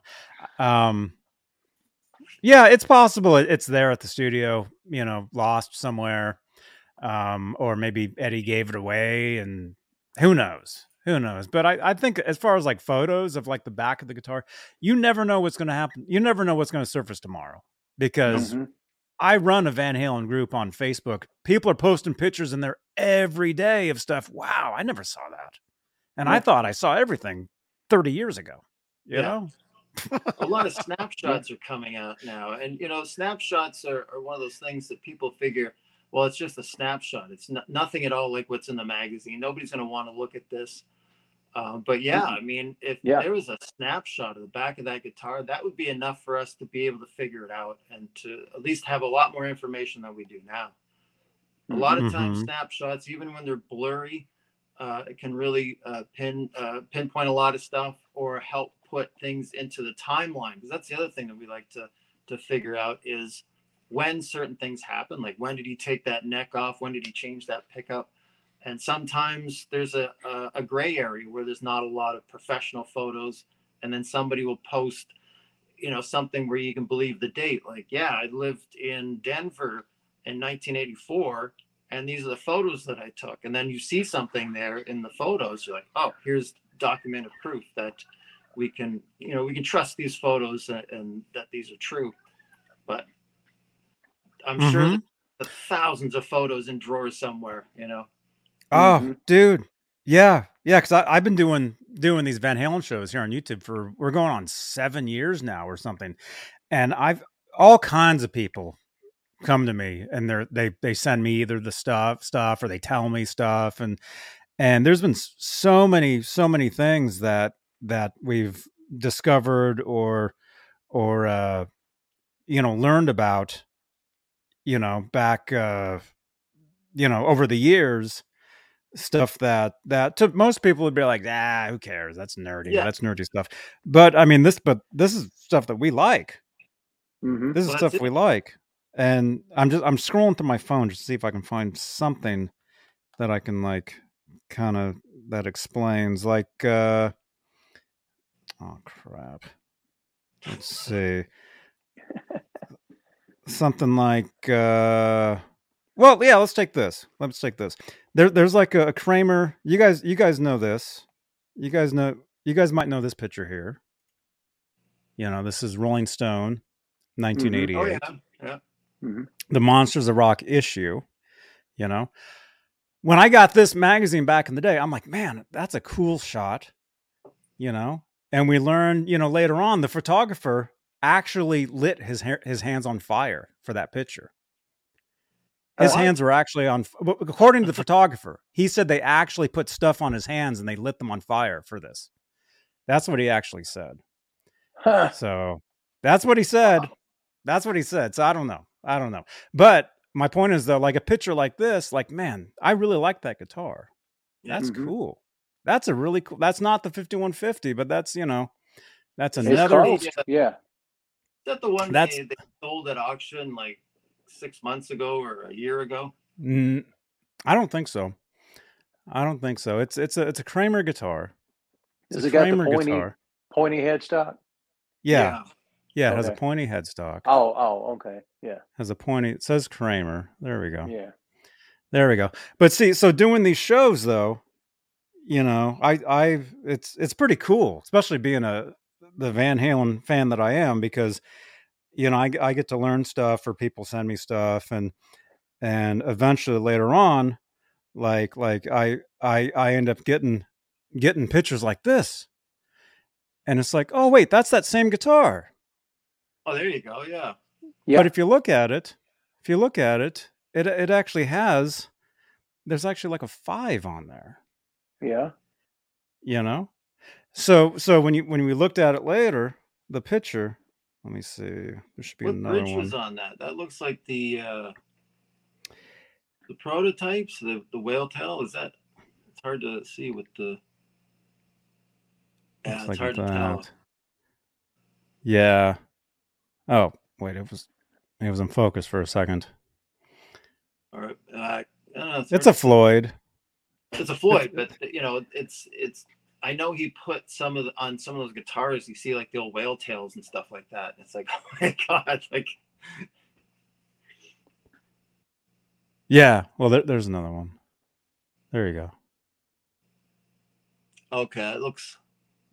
Yeah, it's really hard. It looks like a production, regular production, but it still has. Yeah, it's hard to say. The the uh, tuners are black, so hmm I'm yeah looking at the saddles. That's where you really tell if they're like if the saddles are more of a square shape than the production rectangle that they ended up being. yeah yeah But yeah, But still, but you don't see yeah, but- very often. But yeah, so being a fan of that later on, you know, years later, people are sending me the sending me these pictures, and like, so there's the actual that's the guitar from that ad or that Mhm. shot. yeah, And if you look at it, it has a five and a one on it, so it says Yep. fifty one. So this guitar is known like us nerds, we call that. Oh, that's the fifty one guitar. That's what we call it. Huh. So and it's signed. Apparently, it was given away.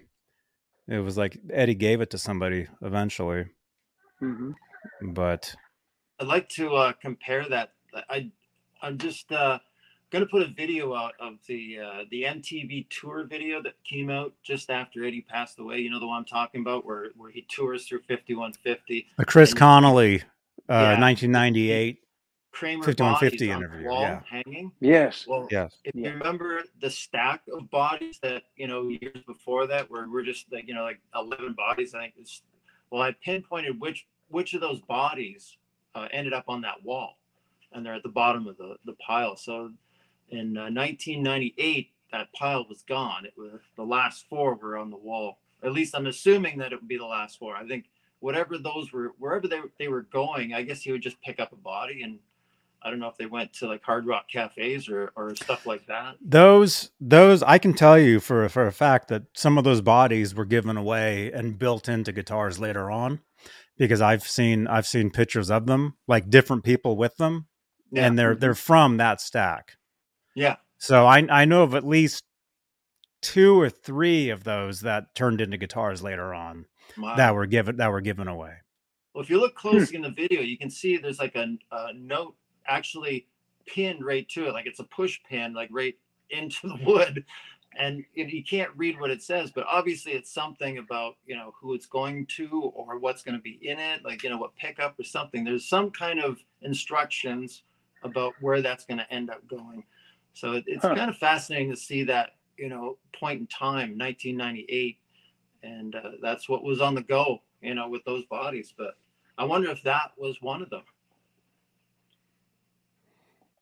Uh Hmm. no, that was earlier. Was it earlier? There was ear- that that that is is an earlier because that picture of that stack of bodies I think was taken in 1992. Yeah. I think, and and and and that guitar, I don't know unless unless it was taken apart and put into that pile. I mean, the thing is, who knows? I mean, there's Yeah. so much, and that's like this is like somebody's regular life, and it's like who cares? But for for some of us dorks, it's like, oh no, that's oh that you know. Did you know you know this day he actually you know d- changed this and did that, and it's like a revelation to us. It's like Yeah. no way. well, you know, the, the thing, you know, when I first started was just to find out facts and information about the guitar. And but Mhm. then, you start to think about okay well why did he do these certain things and then it becomes a story and then that story is attached to another story and now you you know you go from concert to concert. You look tour dates from one day to the other to see what kind of changes happen. It, it it gets worse and worse. Like it just builds bigger and bigger. You start off just wanting to know about a guitar and now you're you're learning about you know the whole history of van halen from that. It's it's the tip of the iceberg. But yeah all these little bits of detail really mean something to a lot of people. Hmm eddie never realized i don't think he probably wondered why any of this stuff meant anything to people or that we'd even notice Yeah. Yeah. Yeah. I, I mean, it's, it's, guy, I got a guy comment on one of my videos, and he's like, "I don't know why you guys are are uh, trying so hard. Uh, he painted so many of these guitars, you don't even know one from the other." it's like no, we know. We know. We know. And see, here's one of them. Like I, I can tell you, like I, I know. I, I, I know. I know. See, there, there's one of them. hmm That's that's one of those bodies that was turned into a guitar wow. Yeah. right there. Yeah. Because a lot of them were. That's the uh, Paul Unkert.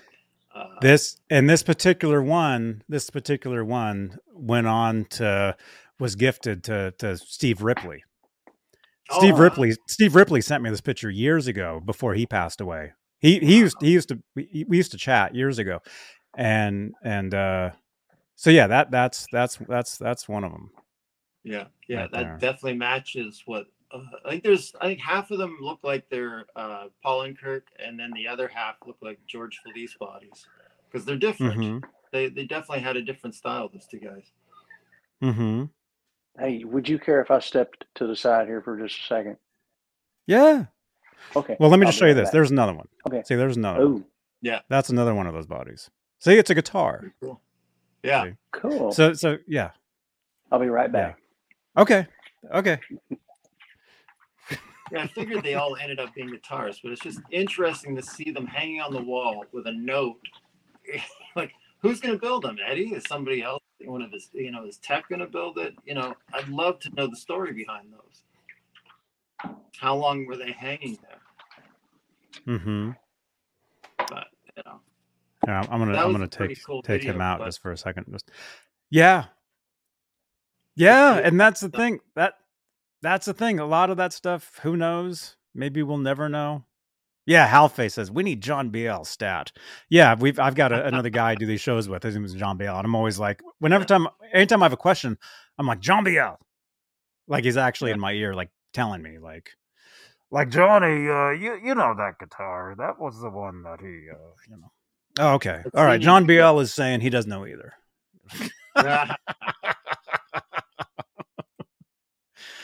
Um, but look at this. We got people watching this. Hayden, have you guys seen the Kramer Star guitar? Uh, the Kramer Star. You mean like the the the Jersey Star? You mean like the Bon Jovi or the uh the, is he talking the uh I don't know. Which one? the uh, I mean, they make a star guitar. They had them. Yeah. I don't know which, uh, what specific one he's talking about. There's some Mhm. guitars that are assumed to be Kramer guitars, but they're uh, Rockinger guitars. I don't know if that's what he's talking about. hmm You know You're- the you're one back, Michael? I'm back. Sorry about of the that. movie There you theater. What was that? The one, you know, the the star guitar that he's holding in front of the movie theater. I think it's got Yes. like Conan or uh, Yes. Conan Barbarian or something. Our old governor. A lot of people think that's a Kramer, and that's actually or a Charvel, but it's actually a Rockinger. So Huh. uh, Mhm. Why he's standing there, I don't know, but out on the street. You can see that guitar in those old 90, 91, 92 photos hanging up with uh, just around where the, the, the shark guitar was. You can just see the the little uh, the little fin or whatever hanging out. You can see the the red and white pattern. Oh, that's cool. That's okay, awesome. have And I seen pictures? Have I seen pictures of like Wolfgang in the studio there, and the um, yes. the uh, uh, Rude guitar Yeah. is hanging there together?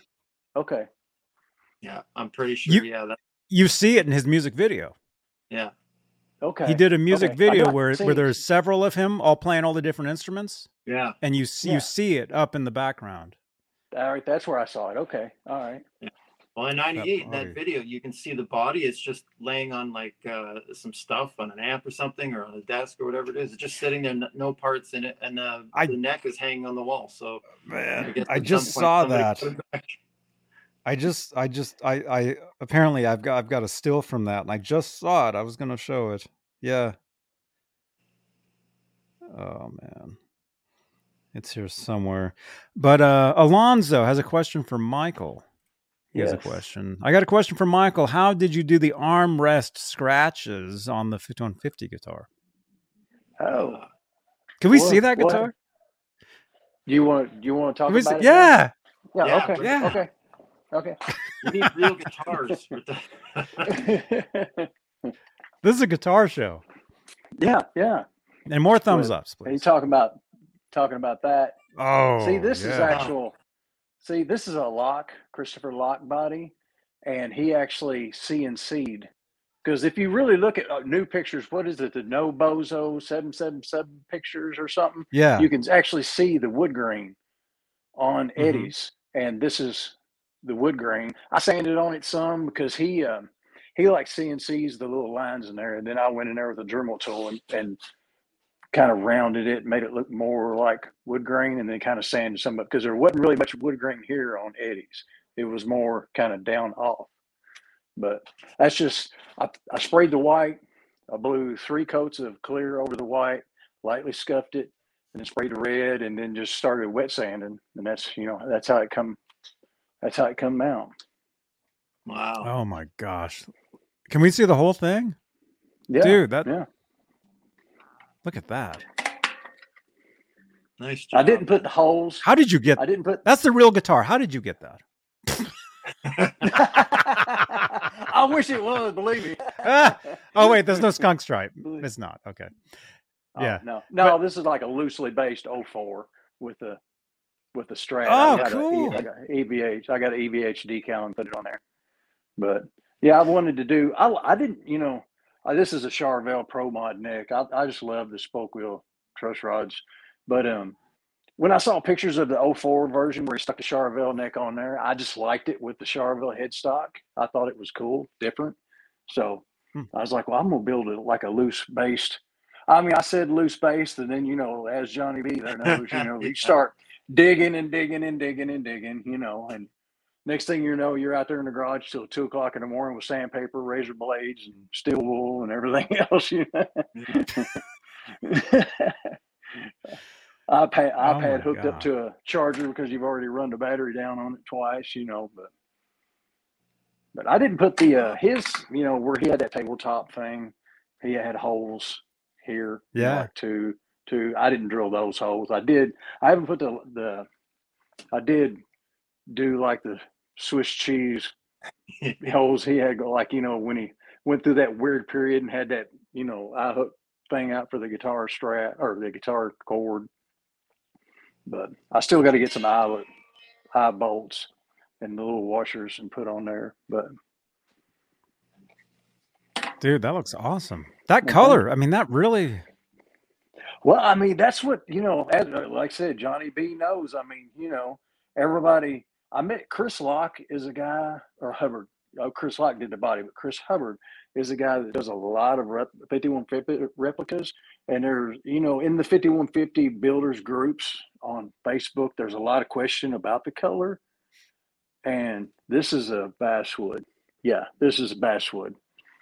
And um, he uses Duplicolor.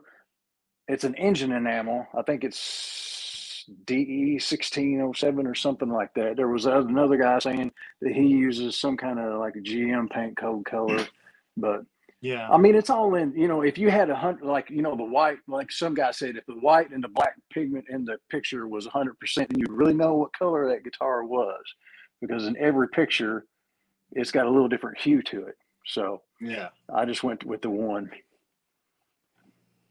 But because they were even saying, you know, question about what wood what wood the body was because of the way the wood grain is, you know, actually here. Yeah.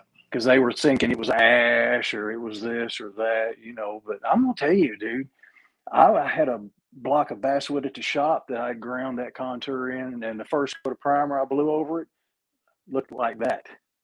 Wow. So yeah, I wish I took a picture of it because I blew that first coat and I was like, no way. I swear it looked just like that.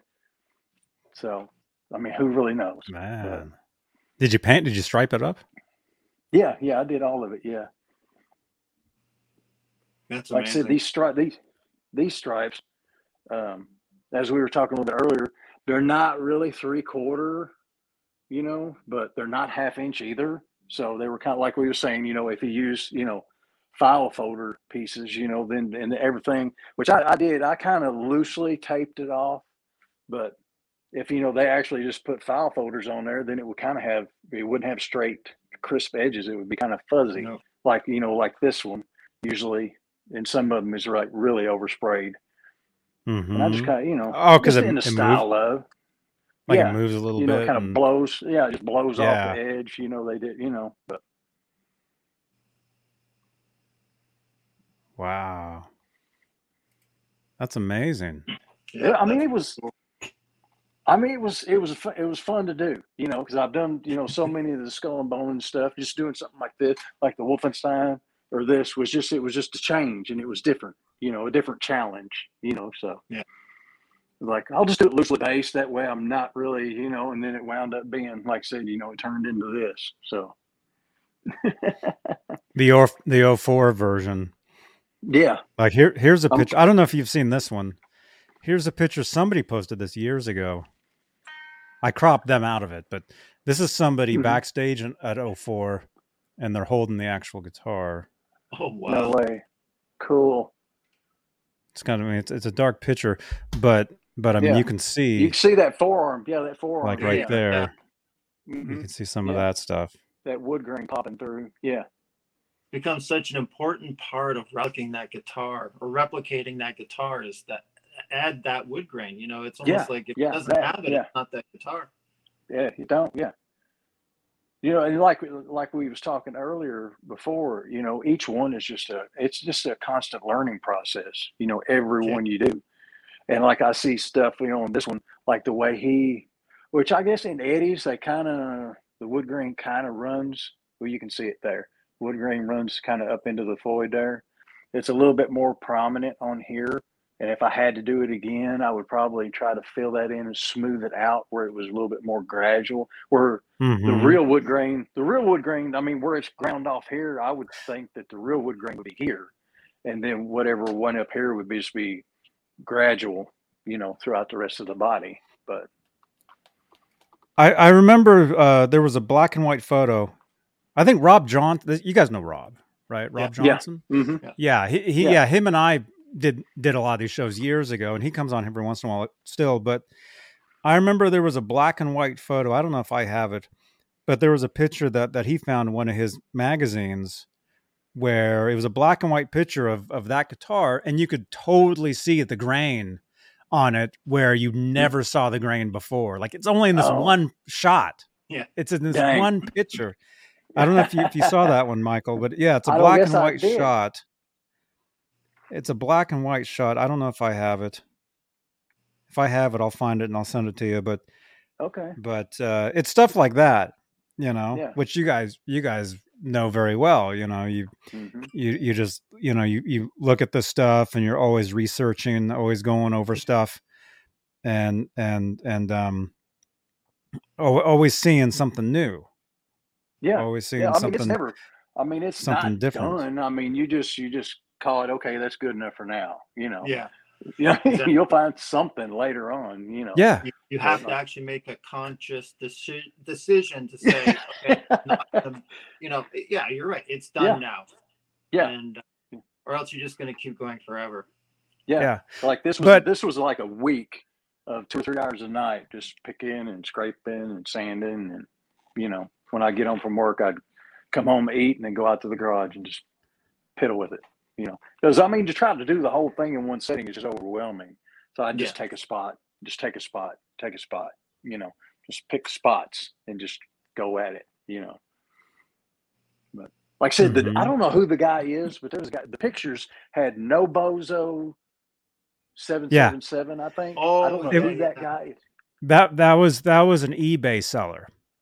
That that was that was I think their eBay handle, and I think uh, they were selling what they they were using those pitch. I remember this. This is from years ago. I think they Okay. were using those pictures to sell space tape. Okay. Oh, That's what they were doing. They were selling space tape, and but they were using those photos to show the space tape on those guitars. And us nerds picked up on it, like, wait a minute, that's the actual guitar. You Yeah. know? Yeah, because I was digging Um, around on Instagram. I was like, you know, where is this no bozo seven seven seven guy at? You know, there- there's got to be more pictures. You know. hmm Well, you know, he's the one that has the back of the star guitar picture. yeah. That's gonna put no bozo right over the part we, we can see. Yeah. oh yeah, right over Yeah, the part yeah. that you need to Like, see. here's here's the picture you need with the big no bozo. Or he'll be holding it like this. You know, like here, here's the picture you want. You know. It was cool uh, when I did the video showing the Bo Shannon photos. Uh, the, it, the video is out for a while, and Bo Shannon actually sent me uh, a better photo. It still had the watermark, but he he raised it up so you could actually see the guitar uh, without Oh, covering man. it. So yeah, I, I you know it was too late to put in the video, obviously, but it was really cool to have it. I put it on Instagram and places like that, and it's good to have, but. Yeah, It's really cool for him to do Mhm. it, but he, he doesn't he doesn't like talking about it. Like I've tried to ask questions, and uh, he, he's just not you know eager to go into all the details about when he took the photos. I don't know why. You know, it's Hmm. I don't I don't pry with people. If they don't want to talk, then then I won't pry. yeah. Mhm. Like uh, Carl uh, Sandoval is kind of like that, where he'll talk a lot on his channel about stuff, but I've tried to ask him questions, and it's almost like you know you ask one or two questions, and then he's had enough. it's like no, no more. Hmm. But yeah, cool stuff that uh, that he's done, that he's seen. Mhm. hmm Well, you know, Yeah. my my my question is, when when are you guys going to build the the the Sammy Hagar striped Charvel? Uh, yeah. Yeah. well, Wh- hey, I could put it on the list. There you go. Wow. And that was bef- that was before he was in Van Halen. That Oh, was on is it his really? solo. That's VOA Oh, tour. He's playing that. oh. Yeah. You're well. kidding. Wow. No, that's not Van Halen. Huh. No. Holy. Well. These questions, we need the answers. yes. Yes. Yes. One day I will be in Van Halen. like, well, if I strike my guitar up like him, maybe somebody will see it and say something to it, you know. Yeah. That's wild. I don't think I've seen that one before. well, thank you. Yeah. There's there's so much. I Did mean, it have a gold there's- logo? That's Was that a San Charvel. Dimas? Was it a San Dimas? Uh, I mean, it's. I don't. Looks like Looks like it might Charvel. be a- yeah, it looks like it might be. If it's gold, then it'd be an old San Dimas era. Yeah. Huh. Wow. Yeah, Well. I don't know. I don't know, but yeah, it looks it looks like it was like either taped up or mm, Oh, I don't know. Maybe maybe Charvel actually maybe that's a graphic they actually had back then. I'm sure They did Could some be. of them. Yeah, they It did. looks like- could be. What was It looks that? like tape. It, it looks just like tape because uh oh no, maybe not. I don't know. Huh. Interesting. Maybe somebody we need to ask Sammy. Sammy seems to be a little bit more um, accessible than everybody else, so maybe we need to ask him if he remembers it. Oh man. That's pretty cool. I, I know we've never Mhm. seen that afterwards because he uh, Mm-mm. switched to the Kramers once he got into Van Halen. It was kind of Mm-hmm. The Kramers, and then he had that Randy Rhoads that he played too. Yeah, Oh, the red one. And the ba- Is it the red one? Yeah. And then he had a baby. You guys in L remember- too, didn't he? A da- Uh, baby Dean ML. He played in the Live Without a Net video, I think. a baby Dean ML. There was actually uh, for my birthday one year, we went to the the San Francisco Hard Rock Cafe, and they had a baby Dean ML on the wall, and it had a 55 sticker on it, and it said Sammy Hagar. Wow. I bet that's probably it then. Yeah. Could have been that one. Yeah. This was in yeah. 'Cause '92. I swear. So it could have been. Yeah, I Yeah. swear. I swear somewhere in the Live Without a Net, either towards the end or somewhere in there, Sammy come back was started playing that and then switched back to the Rig Beretta or something at some point in time. No, it was uh when they were playing rock and roll.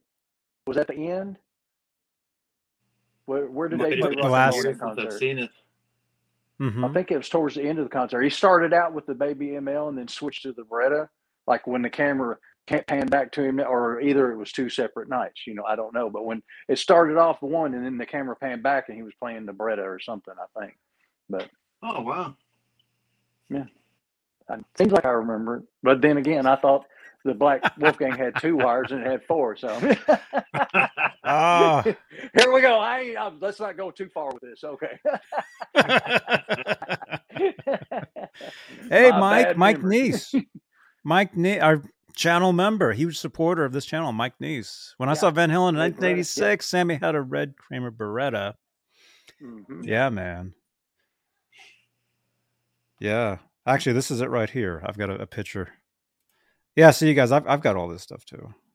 Yeah, there he, there he is. Uh, Yep. That's it. there there he is on the on the beach with it, and then and then it's pretty cool because he has he has the the tape for his picks up there on the headstock. hmm That's pretty cool. Man, yeah, so so much cool stuff. I mean, it's it's, it's never ending, you know. Oh, and then and then I'm sure you guys saw this. This is a, a David Bertinelli shot, I believe, of Edward playing that guitar in the in the studio. Cool. Yeah, yeah, I've seen it. Yeah. You know, and it looks like Sammy kept the tape up there because there there it is with the pick on it. Still there, yeah. Huh. Probably around the same time period. Could be, yeah. Yeah, it, it was around Cool. the uh the Sammy solo record, his 87 solo record. Yeah, because what did during the during the end of the fifty one fifty tour that Eddie cut his hair? Was it? Dur- the last uh yeah, the last show. The last Yeah. show. So yeah, um, that that probably Eddie would- had that like would- a yeah. like a rat tail and then Oh, Alex yeah. had his head shaved. Yeah. Mhm. The last show in San Francisco. If you ever see any video yeah. from that, you see that. Mhm. And then also uh, a little later on they did the the music video with Hank Williams Jr. yeah. for my for my name is Bocephus, where they play the part of like a bar band, and it's them jamming with Hank, and they're on I just seen some pictures from that come up this week. Somebody yeah, somebody somebody was Yeah. posting, and that that those photos that you saw, those are actually they're from that video shoot, but those actual photos are actually in another Hank Williams video called uh, "Young Country." Oh, where there's a part of the song where where where Hank actually sings "We Know Van Halen," and there's actually like a tapping Uh-huh. part in the song, and in the music video, Hank is showing that photograph, the the picture No that way. you saw. Mhm. Wow. cool. Huh. Yeah, I know a few things too. Remember that whole whole, whole Cephas so when they used to hang around him. Dang, cool. Yeah, yeah, one that was Cool. that was that was my introduction to to Hank Williams and and uh, Really? Wow. Hank Williams Jr. and then Hank Williams and and then Mhm. and then that stuff. See, anything Van Halen thinks is cool, I think is cool. So if they like this, they're like cool it by too. association. Yeah, they're cool by yeah, association. I Yeah. like it too, and I I learn learn about that stuff as well. Just seemed like there was a lot of partying going on when they were with him. You know, it just it's just like a big house party all the time. At least that's the way it Mm-hmm. looked in some of those videos that I remember. hmm Yeah. Mm-hmm. Yeah, Hayden, Hayden. No, I did, I wasn't able to open. it. I don't know where you sent. Was able to open a link. Let's see. Hayden is saying, uh, and the person that painted it also painted the yellow double neck. Uh, let's see. You're talking about take the car, guitar on tour, but didn't really like it. I don't know. He's in the chat, and yeah, when you guys rewatch this, you can see there's there's some comments. You're talking about the photo from Neptune Factory when they were putting together the Kramer ad guitar. Oh, Uh, okay. Yeah. Oh.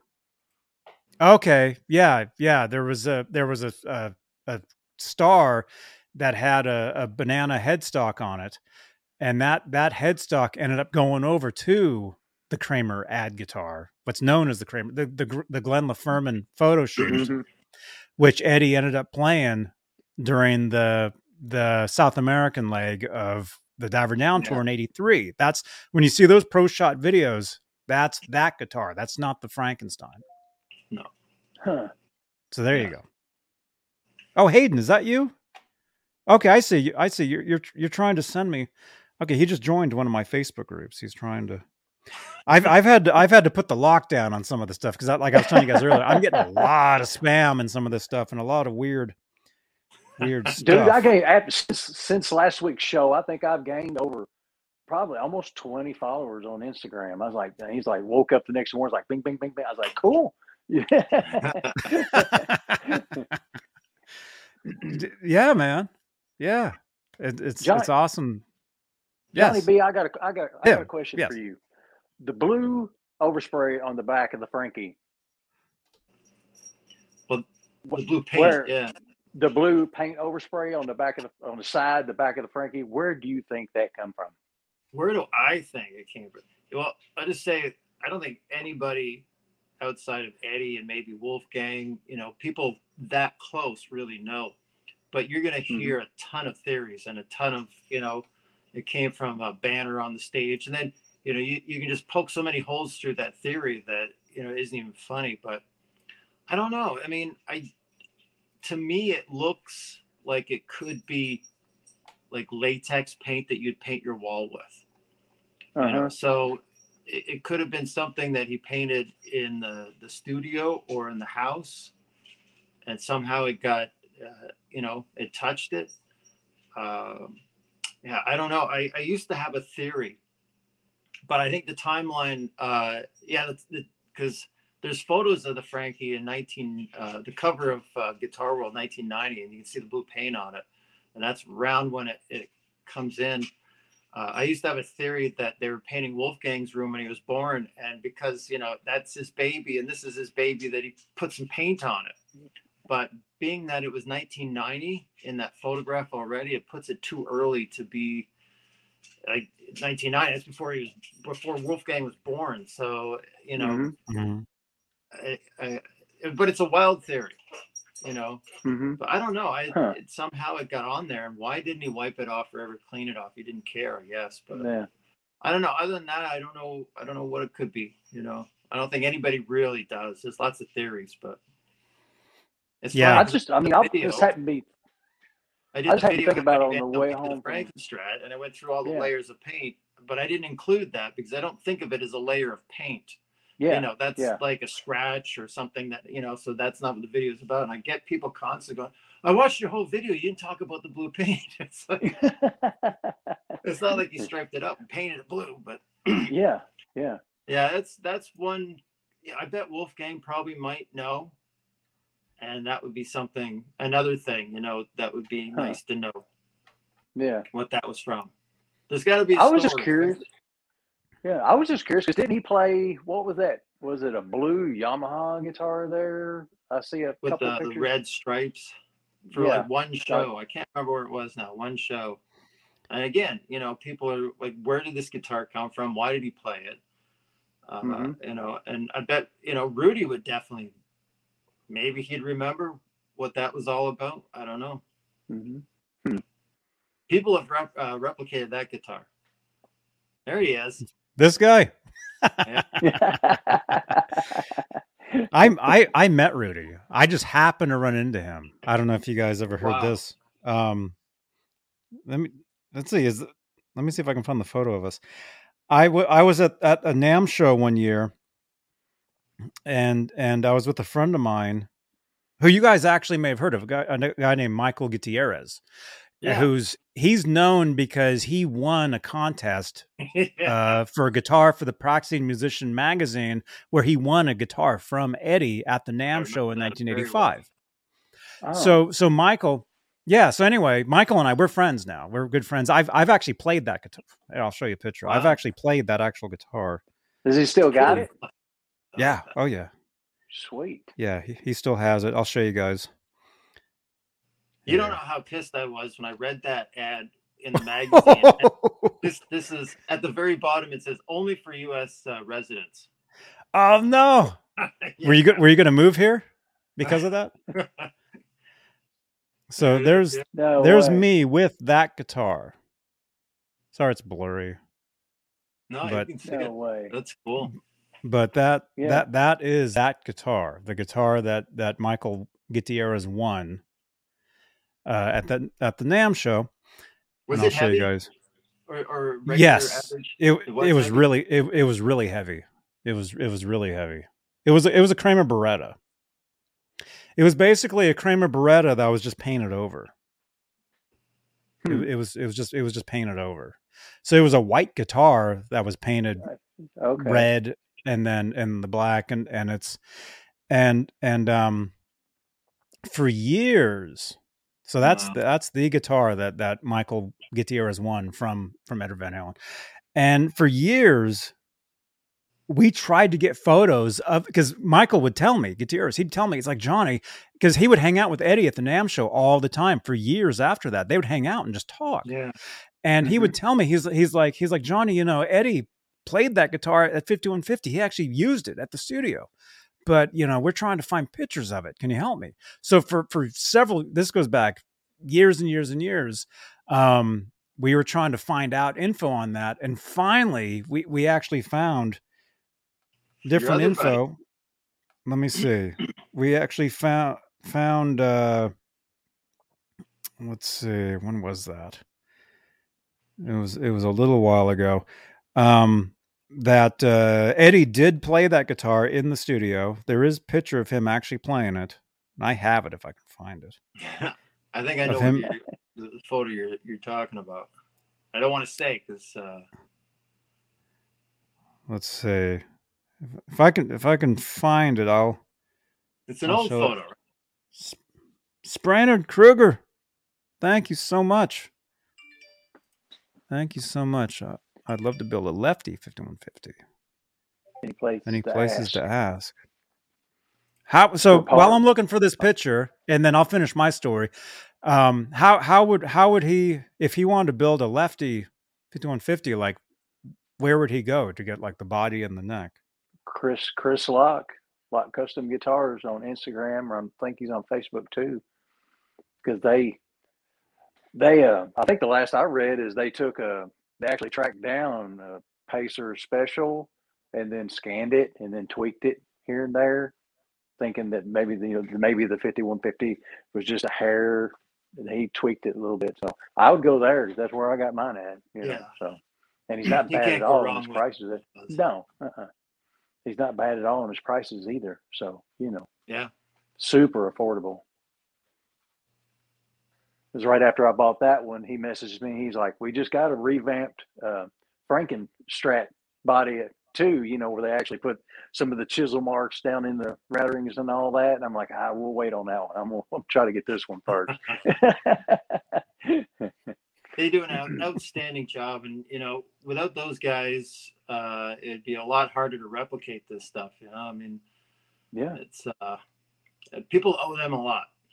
Donnie Mhm. Ward and, and Chris Locke for for putting so much effort into making sure that uh, they're so accurate.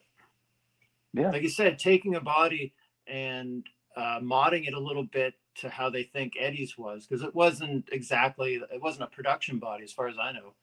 It was uh, Mhm. slightly different.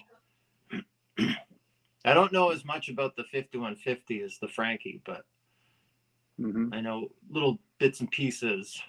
Yeah. I mean, I thought I knew, you know, some, and then you know, you get to search around and talking to other people. and like, you know, I really don't know that much at all. You know.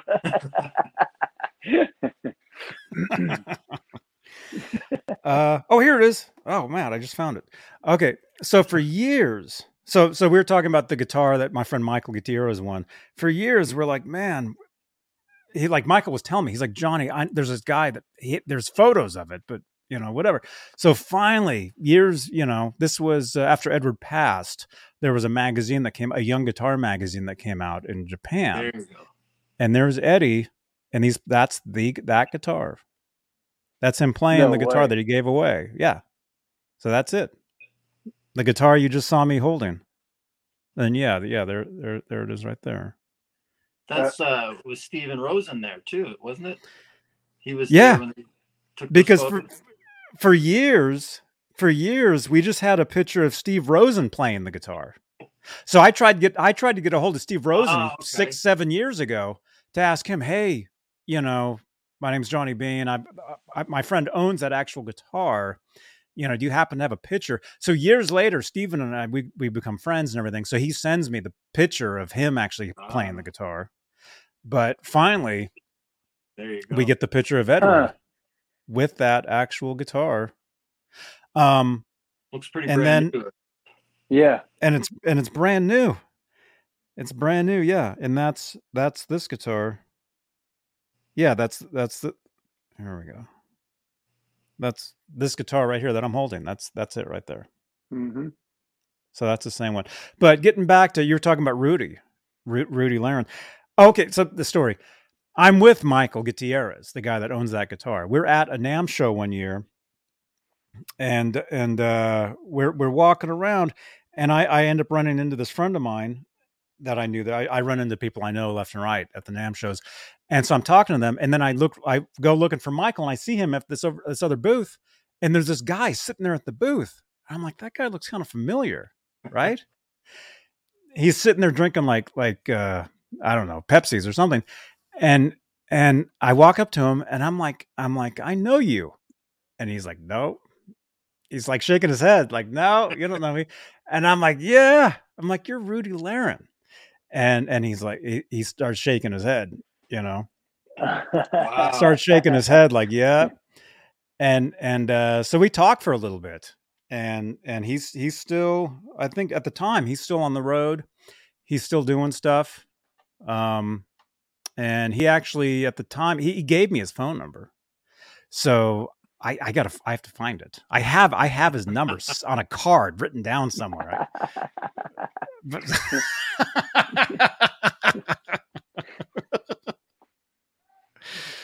Ah, How many questions did you ask him? I didn't ask him anything because he wasn't going to answer none of them. Wow. he wouldn't even tell me who he was. But I'm like, I'm like, yes, I know you, I know you. And see, it was just, it just happened to see. That's how it works. You just, I just, you just happen to run into these people. He's It's- one guy. Mhm. He could write not just one book, but like a set of encyclopedias on everything he saw and did with with Van Halen those years. Can you imagine? Mm-hmm. But Huh. I, I guess you know either either say everything or nothing. Mm-hmm. You get him on this show, it'd be an eight-hour show. Well,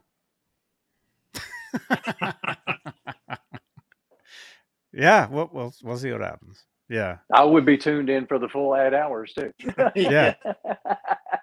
You guys would be sitting here asking them all the questions. Oh, what about that? What about that? Oh, Cool. oh my gosh! But see, look at this, Johnny B. Look at this. It's been two. It's been the two hours. See, I just saw that. Yeah. Yeah. it's been the two hours, and we haven't even looked at any of your any of your guitars yet. No. Well, Because I've been sitting here eyeballing everything behind me. Yeah. which uh, pick one and, and I'll show you. Which one do you want to The, uh, see? well, the Frankie first. The Oh, Frankie it's one. horrible. That's that's the one I did in eighty uh, or in uh, ninety uh, 06. Uh huh. I I plan on showing it when I'm finished the the new one and putting them side by side, and just Uh-huh. going like this one's inaccurate. you know what I mean? Like Oh, okay. I can okay. show you what if about you the want. shark then? Oh, what about What neck is wanna wait, that? What about the shark then? Is that a Kramer American neck or an Aerostar or an XL? Narrow Star. Yeah, that that's actually what the body is too. Uh, I wasn't Huh. concerned about 100% accuracy. Tell you what, I'll show you. Dude, I've got that same jersey you're wearing, man. I've got a gr- the one that I got. The, we actually ha- I- we actually had him on the show here. We had Drew from from uh, from uh, oh, really? uh, yeah, he's actually been on here. We're, we're we're Facebook friends. Um, I I have that same shirt. I ordered it, but I ordered mine green. If you watch these Yeah. shows, you'll see me wearing mine. Mine's green with that logo because I thought it looked like like Scooby Doo, the one that I Cool. got. Yeah, like the van or whatever. had had to get this shirt when when I knew they were selling shirts. I mean, those videos are amazing.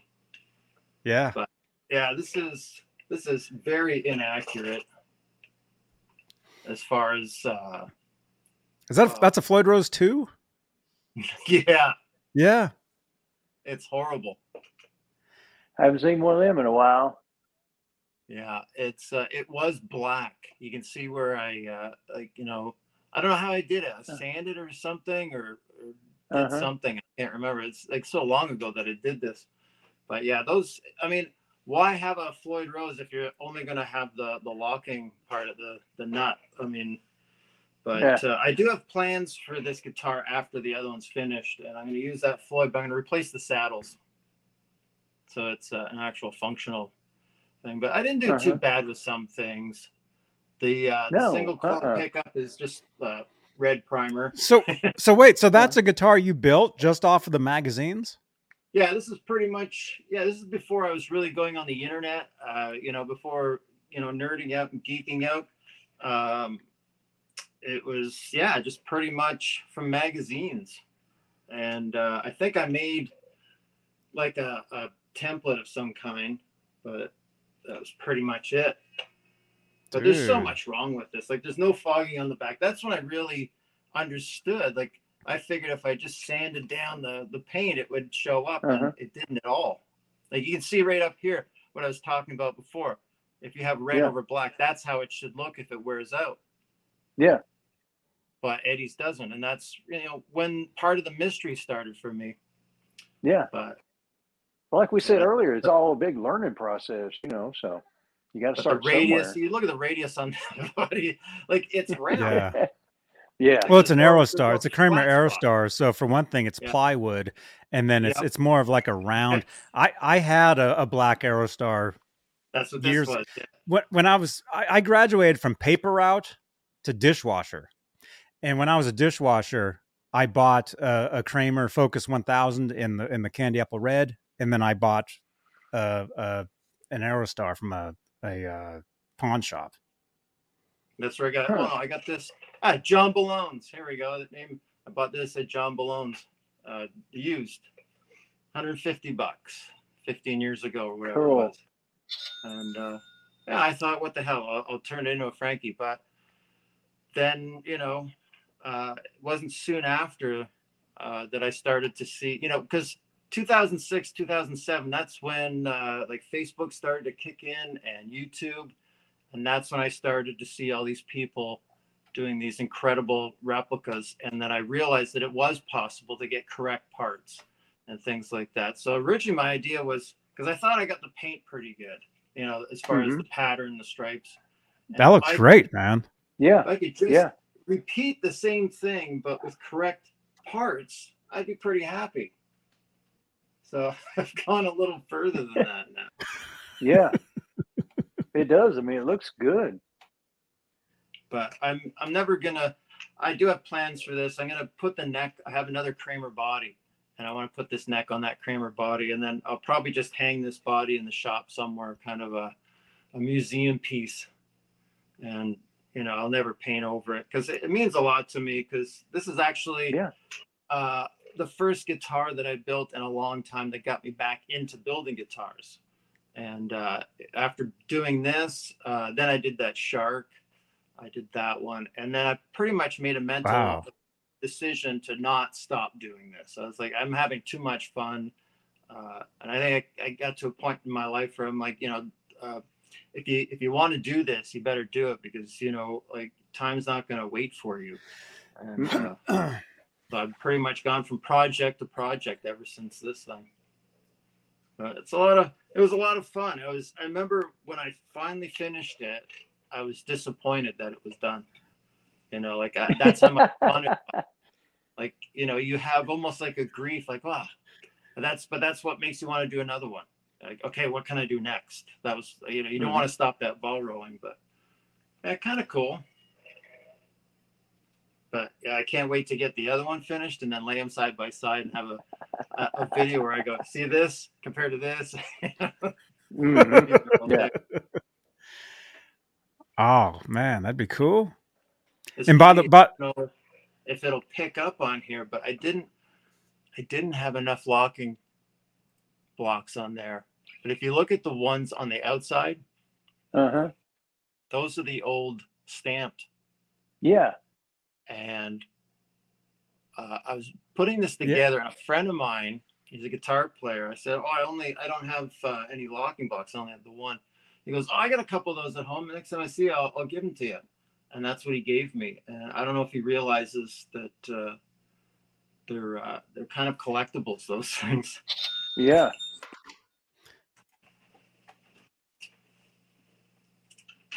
So th- those two locking uh, nuts add value to that to that more value to that guitar. Yeah, they're probably worth more than the entire guitar. Yeah. Seymour Duncan. It's, To some it's of those- Actually, it's actually pretty good. Some of those dudes out there, yeah, they they they they want the nuts. They're after your nut.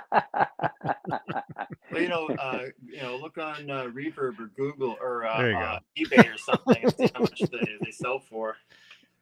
no Yeah. doubt. What I, I need to be I need to be schooled just a little bit. What is what makes the whale tail Floyd? What is the big difference with the whale tail? Oh, I, ha- I have I have a reproduction in the basement in the shop. I, Oh. Wish I had it up here. Uh, it's just that it's not it's not the reproduction. I mean, I'm I'm not a Floyd expert by any means, but um, as far as I understand it, that was basically like the handmade ones were uh, the, the saddles. Like the, the reproduction is amazing when I look at it. Uh, the saddles are hardened steel. They're not um, like cast, right? Like the any production Mhm. one is now. So, you know, apparently that makes a, a big difference in the sound and the tone, the quality of the metal. Uh, I know a lot Mhm. of a lot of people prefer the ones that Floyd made in his garage without before the locking tuners went in, or the uh, the sorry the the fine tuners went in, because they were all hardened steel. They were they like he machined those on a mill and then you know took all that stuff and had it and went to probably a machine shop and had it hardened and chromed so yeah it's a, there's a big difference and uh I, I love looking at mine because you can see the machining marks because they made it exactly the way the, the originals were made and uh, so Hmm. glad that that i that i bought it uh i'm sure people that are that are watching this know exactly which one i'm talking about a couple years ago uh, really really well done Cool.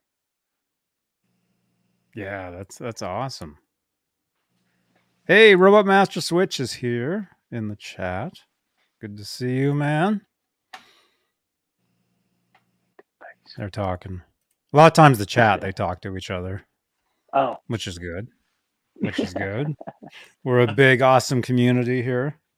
a Mhm. conversation carrying on all by themselves yeah. Mhm. It's funny on on the your Frankie there that you said you sanded that was a black Floyd. You sanded off the paint. Um, Well, that- it, it's funny. It's not really paint. I thought it was paint, but it's what is Uh-huh. it called? Uh, anodized yeah, the almost like plating. yeah. part of the metal, really. So yeah, I can't remember what I used. If it was like water waterproof sandpaper and just went at it, but uh, it that, took a while. that Floyd, uh, that graffiti that I've got up there, a friend of mine's daughter painted for me. I bought him. It was like a supposed to be like an antique copper or something, Floyd, because Oh, that's yeah. what I was wanting. And when I got it, the picture, the actual tremolo didn't look nothing like what the picture did. So I was Yeah. like, well, so I just took like a DA and some 320 and just sanded, sanded the crap out of it. It wound up almost looking, you know, weathered, weathered looking you know, you can see it almost wound up like, I mean, it works on this, you know, yeah, but it almost looked weathered looking. Because they're like, well, you know, chrome. I mean, you know, they put a copper, a copper Yeah. nickel plating, copper plating. You know. Yeah. So I was like, Yeah, well, what if I cool. It's sand a it? What would down. happen? Yeah. Yeah, it doesn't take long to burn through the chrome, eh? No, uh not on this one. It didn't. like, well, I'm gonna make or break it. You know. So. Oh, that looked great. I have a, a friend that's a you know he paints cars and he was a couple years ago he was uh, developing uh, learning how to use this chrome paint.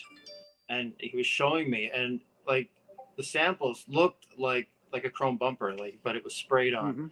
and uh, I was like I have a guitar bridge if you want to practice uh you know I'll give it to you. So I was gonna give him that but I thought you know it's still together. I, he's he's long since forgotten about the chrome paint so I thought to bring back the chrome to it. Yeah. Hayden, thank you so much for your support, man. What are your guys' favorite rendition of the Frankie? Hayden says Uh-huh. his is 1980 with the white DiMarzio and round pickguard. Hmm. Man, favorite rendition rendition of the the Frankie. Uh, really quickly, I'll just say for myself, I really like the the 1979 version where it has the three pickups. It has like Mm. like a, what looks like a Telecaster pickup put in the middle before the the Yeah. switch was there, Mhm. and then the back it Mhm. has like super round like. Or actually, no, that was a different guitar. Uh, there's a mirror. There's actually a mirror on the on the uh, on the back. He he would hold the, the Frankenstein up like this, and up, and he had the, he had the the reflectors, but he also had like a big round mirror that he would like Yeah. shine the the the spotlight out into the audience. So that's mine, Hayden. What about Johnny B? What about you? Your favorite rendition of the Uh, Frankenstein? well, the one I've been working on is the uh, the jump video or the Us Festival that version. oh yeah, You know, because that's that's when I became a fan. Right, that's when I first understood what the Frankie was. That that's what's in that centerfold. And you know, I struggled when I started this project. Do I do the generic one that you know, the the one that really never existed until after he retired it?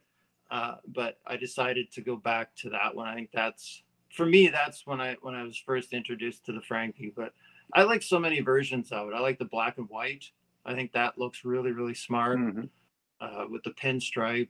Uh, and yeah, all of them. I don't think there's a version that I don't like. Really, it's interesting all the way across.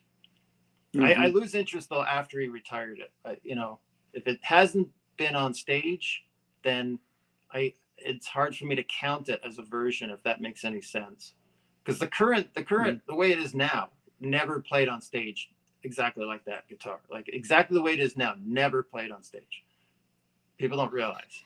So all these replicas are, are Right. replicating a guitar that never, you know. So that's getting picky.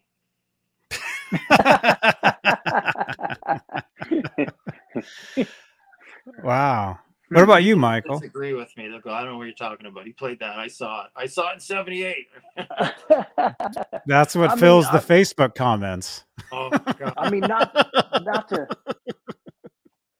I mean, not to dispute Johnny B. There, you know, I'm not trying to, but I, I, I honestly kind of like the new, you know, the latest because you know it's just got no, it hasn't been played on stage the, in its current state, but it's just got it's got all the battle scars of all of the years.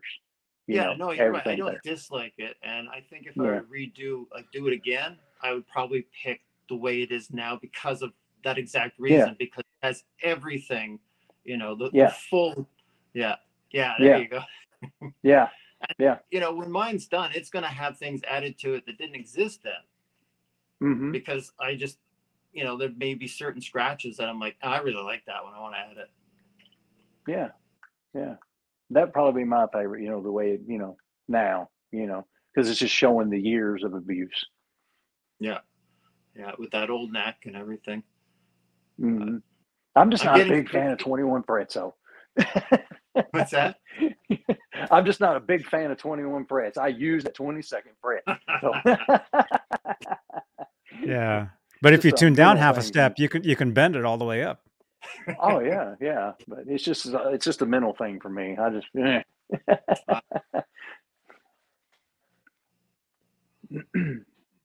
Yeah. Wow. Oh my gosh. There we go. Oh, I mean, just like the stripe, the stripe series, you know, that come out, you know, the night, the nineteen hundred version, you know, the stripe series. Frankie mm-hmm. that just come out. I mean, for for a production model guitar, I mean, those are cool. I mean, you know, that is, I think it is. You know, I mean, the Relican on it. I mean, you know, I think they're, you know, cool guitars. Myself, oh it's, you know, it's an awesome. It's incredible. I mean, yeah, I mean, for just you know a production, you know, it's not bad Yeah. at all. I don't Yeah. think, you know. Oh, it's a, it's a, it's an amazing guitar. Yeah. The other one I, I really like is the one he had uh, with the Wolfgang neck on it. You know, it was the, like Yeah. the replica body and, and the Wolfgang pickup in it. I think that looks pretty cool because it's a, a merger of the, the whole thing. You know, it's and it's a nice looking guitar. So you know, maybe I could Yeah. do one of those. Fifty of them. I remember when I first saw that one. Uh, I, I had a, a good friend. Actually, I had a couple really good. I've got a couple really good friends, you guys. Besides you guys, I've got a couple other really good friends, and and one of them was at the uh, the Henson uh, Studios gig that they did, and they were po- they they were posting pictures. They posted a picture of Eddie right in front playing that guitar, like the first Wow. time. And way. I I reposted that picture and and the guy thanks me basically for getting the picture out there because because uh I I reposted the thing years ago. And then when uh when Van Halen did the Friends and Family show at the LA Forum for for that tour, uh Eddie played that guitar and a very good buddy of mine was right in front of him snapping pictures of that guitar. so so he texted me a picture of that guitar like that night when he was playing that. And I saw it and I'm like, whoa, look at that. You know? And then Hayden, really quickly, Hayden, I just happened to see this real quick. Yeah, you're saying your, your favorite guitar is is the uh the Frankie with the white DiMarzio. There you go, Hayden. There there's your favorite. Right there. Sorry, it's blurry, but there you go. Yeah. Oh yeah, there's the pick guard right there. Yeah, that's Yep. exactly what you were Yep. talking about. Oh, Amazing. yeah. Yeah. Was the version that you was talking about where he put the like the Telecaster single in there? Is that the one where like the control was like black taped up? There wasn't even no pick Yeah. guard on it. Is that Yeah. okay? Okay. Yeah. I think we talked about that last week. Mm-hmm. Somebody texted in a photo. Remember that? A, r- like the the super awesome picture and we were, we were looking at it close up. We were talking about Mhm. that last time. Yeah. Cool. Yeah. yeah, it's amazing stuff. Wait a minute, Hayden. Hang, hang on. Hayden, what, what are your guys' favorite guitar of Ed's period? Oh God. Uh, Uh, really, really quickly, the the Kramer fifty one fifty for me. It's got to be the Frankie. If I had to pick one. The 5150. hmm But what version of the Frankie? what song? Uh,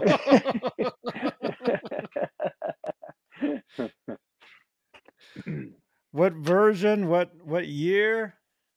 For- For me, the Kramer, like when I was telling you guys, I smoked because of the July '88 Guitar World with Eddie holding the, the guitar, doing the smoke ring, wearing the bowling Mhm. shirt. That picture for me was was it. So for me, 1988 Kramer 5150 era. That's yeah. top. For me. Yeah. that was pretty cool. Yeah. Mm-hmm. I'm right there with you. Yeah. I just did the old four just to be different, but you know. Yeah. Yeah.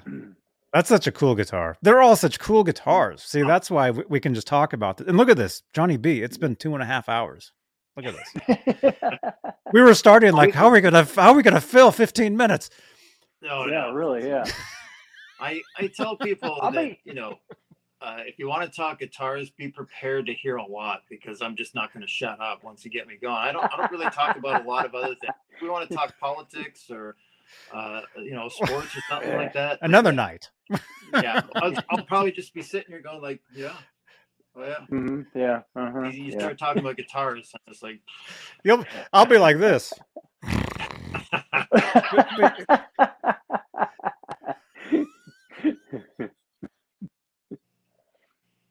oh, what better thing is there? What do you think about those documents? Ugh, no. Were they shredded? Hmm. Yeah. I'm telling you, the guy I voted for, he's he's honest all the way. I'll tell you that, 'cause he told me. oh my goodness. I mean, you know, and Eddie's, I mean, and Eddie, I mean, he had his guitars, but I mean, just so many different that he inspired.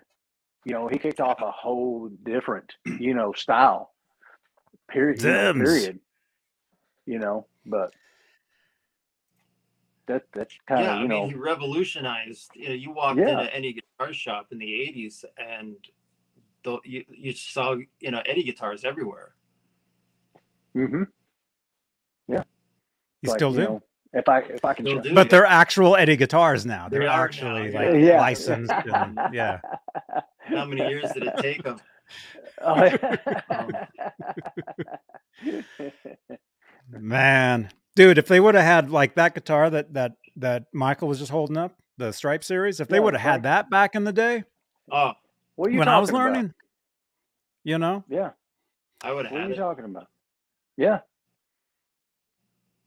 Yeah. I would have killed for that. you'd be in prison right now. Yeah, I'd say, why? What are you in here for? I'd be like, yeah. I had to have it. we would Get have you via straight, had it, I satellite from death row yeah, talking about Van Halen. You're like in the shop. You're not making making license plates. You're making Van Halen guitars in prison. yeah, just stamping them out. Or you're stamping Oh, oh yeah. OU812 license plates. And have, like my my uh, shirt would have 5150 on it instead of the the real number. you You'd know? actually be in a straight Yeah, jacket. Yeah. yeah, You'd actually be like this talking to us. You guys, my favorite album is 5150. It's obvious. Oh my gosh. uh, not far off from the truth though. eh, How we felt back then about a guitar Yeah. like that if you saw it in the store. Uh, yeah. I mean, even, you know, Ah, my um because a friend of mine ordered one of those and they were you know i think he waited like six or eight months for it you know wow. and um, my brother-in-law was up at a, a guitar center and he just texted me a picture and i saw see my phone ding and it was a picture of that hanging on the wall and i'm like oh he said you want me to put it on layaway for you brah i'm like okay like how long do i have to get it out you know come home count the money all right we're going back this weekend to get it you know Oh, a lot of people are pretty happy with them. You know, you see people Yeah. posting them online all the time. i mean i mhm. like i said you know for, for what it is it's a killer guitar i think you know Yeah, if you can't, you know, if you can't make your own guitar like with a lock body or whatever, uh, you know, and Yeah. want to take the time to piece one together, then that's a perfect, perfectly good uh, version to have. I think, you know. Yeah, a good tribute. You know, a tribute. Sure. You know, yeah. There you go. There you go. Yeah. Mhm.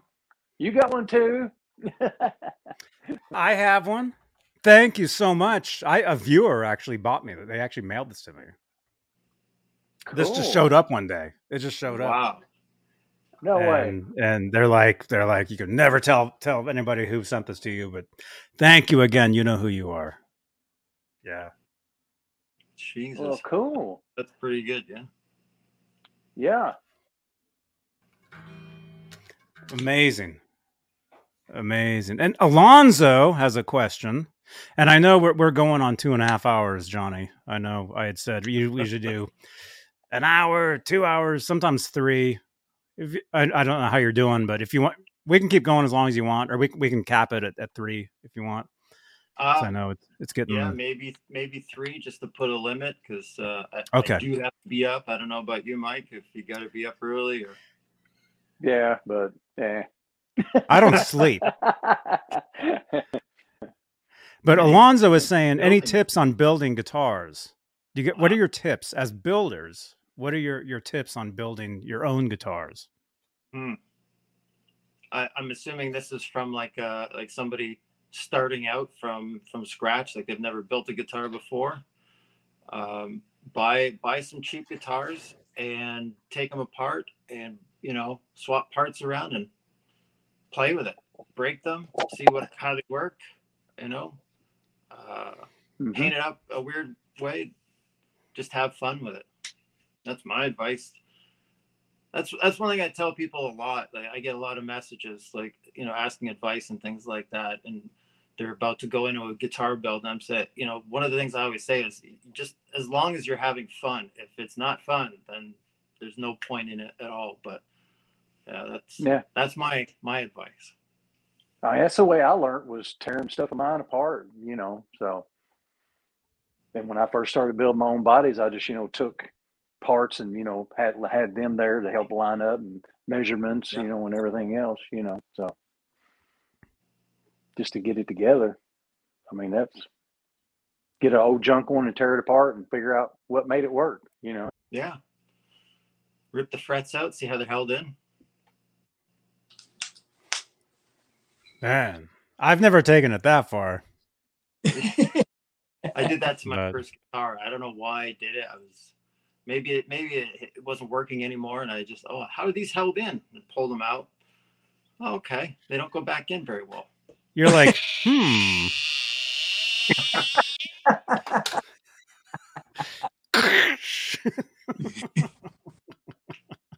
That's like my first one. That, that very first Kramer I had. Uh, I was like, I'm gonna, I'm gonna paint, I'm gonna tear this thing apart and paint it up, you know, Van Halen stripe. Cut the cut the wires on the pickups, unscrewed them, pulled them out, got it painted, went put it back together, just twisted the wires back together. It didn't work. Like, oh no. Then I found out on that one there there was a wire. It was two conductor. It was a wire inside of a wire. You see, you had to peel back the ground. You know. Yeah. So yeah, lesson learned. You know, but that's you got to start somewhere. You know. So Yeah, before the internet, I, I would go to the library to you know get guitar books out to see how you wire things up because uh, you know you couldn't you couldn't just find a diagram in in a couple of seconds. You know, you, and sometimes it wouldn't work, and you couldn't understand why. I think Mhm. back to some of the things I used to try to do, and, and like now I know where I went wrong. But you know, it was so so simple, but uh, there was no information to to point me in any direction hmm trial and error over time. I mean, there's like now. You know, now's the time. You know, there's so much stuff you can research and find.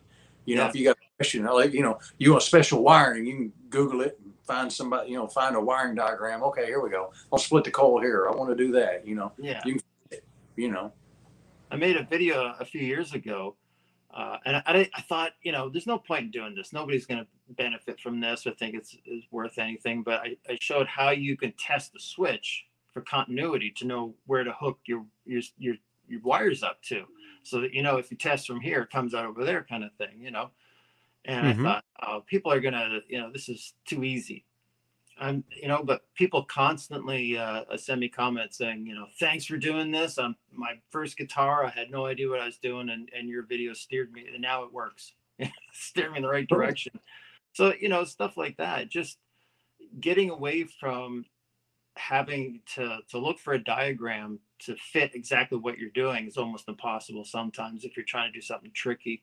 So if you can know and test for continuity, know how to wire stuff up and actually, you know, use your own brain and mm-hmm. understand how it works very easily, then it's you're you're miles ahead of where you were before. Yeah. Sometimes there's a lot of mystery involved, you know, when you don't know. Hmm. Yeah. Yeah, and there, there's never like a dumb question. I mean, it's, No. It's you all, it up, it's- it's either going to sound great or you're going to have a lot of buzzing or you're going to have no sound at all. So Yeah. you got to know what, Yeah. why the reason for those are. Yeah. It's like a while, a couple of couple of years ago, I uh, bought one of the old Fernandes style uh, Fernandes um, sustainer systems. I was like, I'm gonna build me a Bones guitar with a sustainer in the neck, you know. And I pulled up, you know, Google and pulled up Fernandes wiring diagrams in which I bought a whole. It was a takeoff kit, you know, and I'm wanting to, you know, push pull pot, turn it on with that, and you know, it, it's got a five way switch and it's got a tone and it's got all this. And I set up till like two or three o'clock in the morning, following wires in this diagram, trying to figure out, okay, this, this, you know, this runs here. This is hot all the time. This, this, okay, all right. And believe it or not, the first time I hooked it up it worked. I was like, Wow. It's The kind of cool when that happens, eh? You're like, Yeah, "Oh, I that know. really works. you know, you know, what am I going to do if this don't work? I don't know, but you know,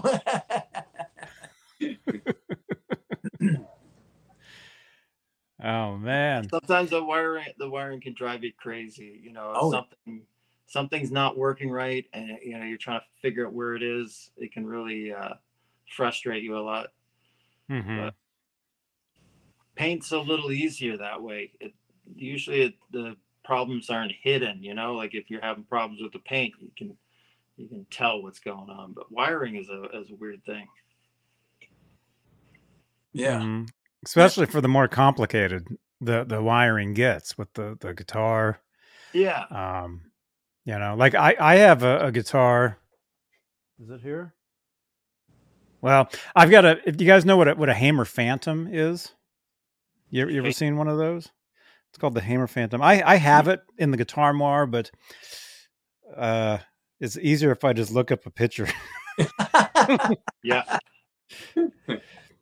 um there we go yeah this this was like a like a main guitar for me like years ago and and uh i was trying to get the the i i i uh took it to somebody to get it rewired okay so here this isn't mine but this is like this is like uh i wish this was mine this is actually a nicer one so this okay. looks like this oh, Glenn Tip, so yeah yeah Glenn Tipton Yeah, plays yeah. something similar yeah, Yeah. so so you you look at like that middle pickup you look at that and you're like what's going on? Yeah. you know what's what's the deal? But it's actually it's a humbucker with a single coil on top. They're just in the same ring.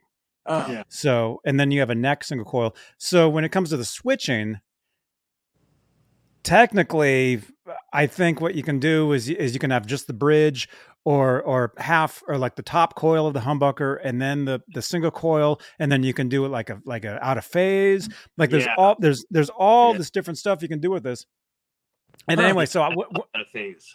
so yeah so i have three of these guitars only one of them is hooked up correctly the other two aren't because i took them to somebody to fix them they couldn't figure it out they had no idea and this was back uh really before facebook and all this stuff really took off of people like asking these questions about how to do this stuff so i posted a video there's actually a video on my channel here of me asking like how do you wire this guitar together and every now and again i'll get i'll get comments on it of people Mhm. saying oh you do this you, you do that like they know or whatever but so see even something like that like when it gets more technical as far as the you know the the, the switching and and it can it can it can drive you crazy Yeah. but the thing is with the internet now and facebook and even youtube and and and all this Yeah. different stuff is you put something out there and somebody knows somebody knows what the back of the star guitar looks like just eventually we'll you know we'll figure that out but see everybody somebody out there knows something so so there's no stupid there's never a dumb question No, no. always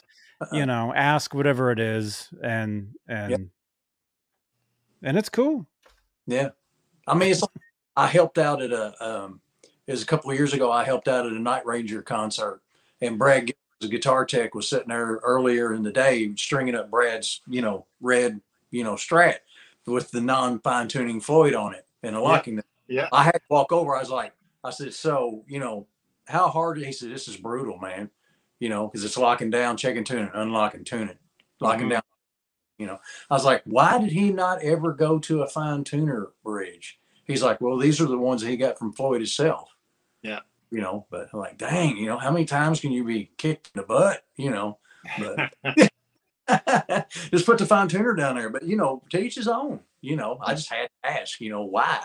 You know, he just had. You know, he just let. if it ain't broke, don't fix it. I guess. You know, so Pretty much, yeah. Actually, that's who I was thinking of when I when I said that because I, I've seen an inter- interview with him where he said that whenever he finds one, like on the internet or whatever, he'll buy it up because uh, they're the only ones he likes. He doesn't Huh. like the regular production ones. hmm So, yeah, made a lot differently. Yeah. And he makes it work. So, you know, kudos to him. Yeah, it's got to be. I mean, with the the old strats, to keep in tune was tricky enough. But if you, uh, yeah, I don't know. That's a whole different ball game. I mean, you have a locking system, and it goes out of out of whack. You've got no, you can't go behind the nut or anything. Like you're you're screwed. No, I not screwed, but I mean, if the strings are stretched properly, it should should be good. There you go. Hey, he's a friend of yours. He's local. He's actually local to here. That That, that, that was that was a that the was same as, as in the last photo though. That looks uh, like you're using the same photo of you in Photoshop. ah.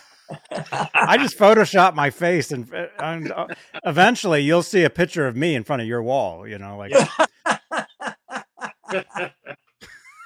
They're like, hey, you like my shirt? I got a green one too. yeah. Eventually, I'll, I'll have your hair. Yeah. oh man. No, I actually I saw Brad Gillis. That wasn't there. That was at a NAMM show one year. hmm He's actually good friends with some other good friends of mine. Actually, that are in a band event. There's a Van Halen tribute called Hot for Teacher, and they're they're based up here. Brad actually j- gets up and plays jams with them all the time. No he actually way. plays with yeah that guitar that you were just talking about. Yeah. Um, all the time, all the Cool. time. Yeah, yeah, it's pretty cool. Yeah. Um, but uh, yeah. So I don't know what else. What else? Oh, we, we have a record to give away. Yeah. Yeah. yeah. We have a record to do. You guys, how many entries do we have? There's something like twelve. We got ni- only nineteen entries. Well, stick it up there and let them smell it one more time. It's pretty. I mean, it's pretty good odds. Still in the smell. I mean, it's pretty pretty good odds there. But but uh, yeah, if you guys if you'd like to smell what an old record smells like, oh, there you go. There you go, Michelle.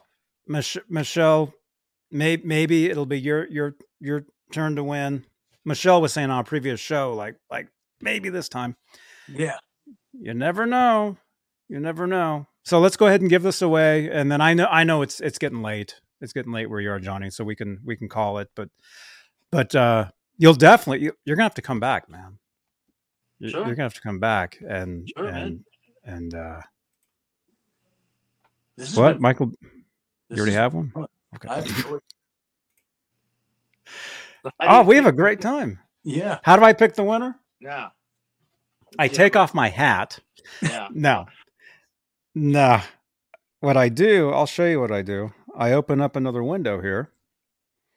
Yeah, so hashtag win in the chat, just like you see the axe, just like symmetry, just like Michelle Allen. Uh there you go. Yeah, what I do is I, I've when I do these shows, I have like three different computers sitting here. So so actually I have I have a, a laptop sitting here where what I do is I share the screen of another window that has kept account of of the people that have have entered. So using that hashtag, there we got John. There we go. Using that hashtag, we have 23 entries. And all I do is I click this draw button. No way. So, Huh. yeah. Yeah, technology, man. Wow. It's Yeah. on the up and up and everything. Technology is getting pretty good. Let's see, giveaway winners. Okay, so the I only think thing. eight of those entries were were some of my spam accounts. So you know, I'll be Oh, well, that's fine. That's fine because you got to be subscribed to even get in, into that. You got to be subscribed to the channel. So that's eight more subs to, for me. Yay! I'm trying to get up to a million subs. I don't know if I mentioned that yet. A million. I'm trying to get this channel is almost 20 years old, and I'm I'm still we're still trying, still trying. Um, but uh, yeah, anybody that's new here, yeah, this channel goes back 16 years of uh, of my life. So, so uh, stick around, watch another video. Um, Yeah. So we got 24 entries. So uh, the only thing is, I like to keep it to where you only win once per month. So if we, I've got the list of names here. If it lands on any of these names, we'll spin again. So here we go. You guys ready? Here we go.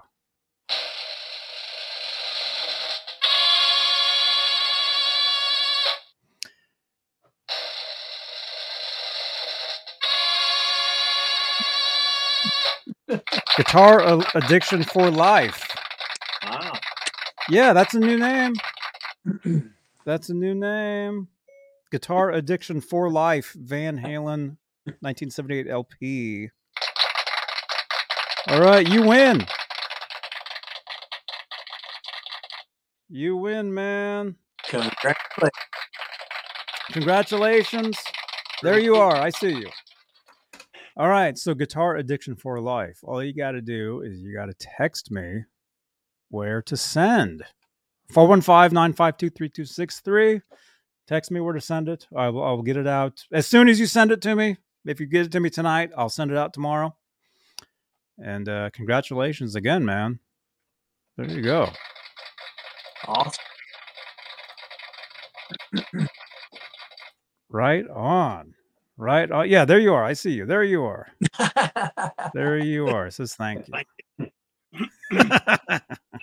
Nice. right on, man. There it is. There it is. So uh let's see. So I don't know. Oh well, we're we're almost. I mean, technically, I know we started a little late, but technically, we're we're we're uh, we're hitting the the top of the hour. So Johnny B, awesome, awesome to meet you finally. I mean, I know Yes, we we've likewise. chatted here and there, you know, on on Facebook or whatever over the years, but but great to great to meet you, and definitely come back.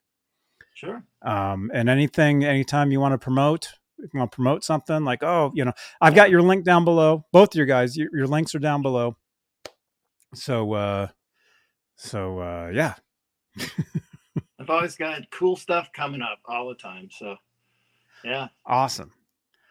Awesomeness. Awesome. Well, hey, Johnny B, thank you so much. Thank you so much for, for hanging out with us tonight. Thanks for Uh. Michael, Michael Piper, thank you again Thank for you. hanging out. Awesome guitars, you guys. And uh, let's see, really quickly, what I do is I say thank you. Where where is it? Is it this one? Thank you to our channel members. You guys are awesome. You guys are amazing. And uh, come back Friday.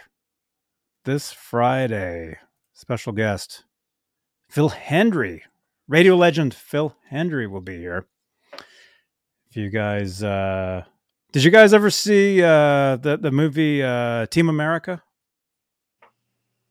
Yeah. Remember that movie? That's one movie I've never seen but always wanted to. Man, well, Team America. That Phil Hendrie was the voice of intelligence, the computer in that movie. Okay. So, and we'll be talking. He he does voiceovers. He does voice acting. He does radio. So we'll be talking. He was on. He's been on Rick and Morty cartoon. He's been on. uh uh Every he's been everywhere. He's been everywhere. But he's he's been a long time good friend of mine, and he'll be with us this Friday, eight p.m. Eastern, five Pacific. Cool. So it'll be an awesome show. It'll be awesome. Yeah. So, all right, everybody, thanks for watching, and we will see you guys next time. Johnny Bean, Johnny Bean TV. Where's the end? It's, it's this one. Where is it? I got to clean this up. I got so much stuff here. I can't even. Oh, there it is. All right. Good night, everybody. Good night. Bye bye.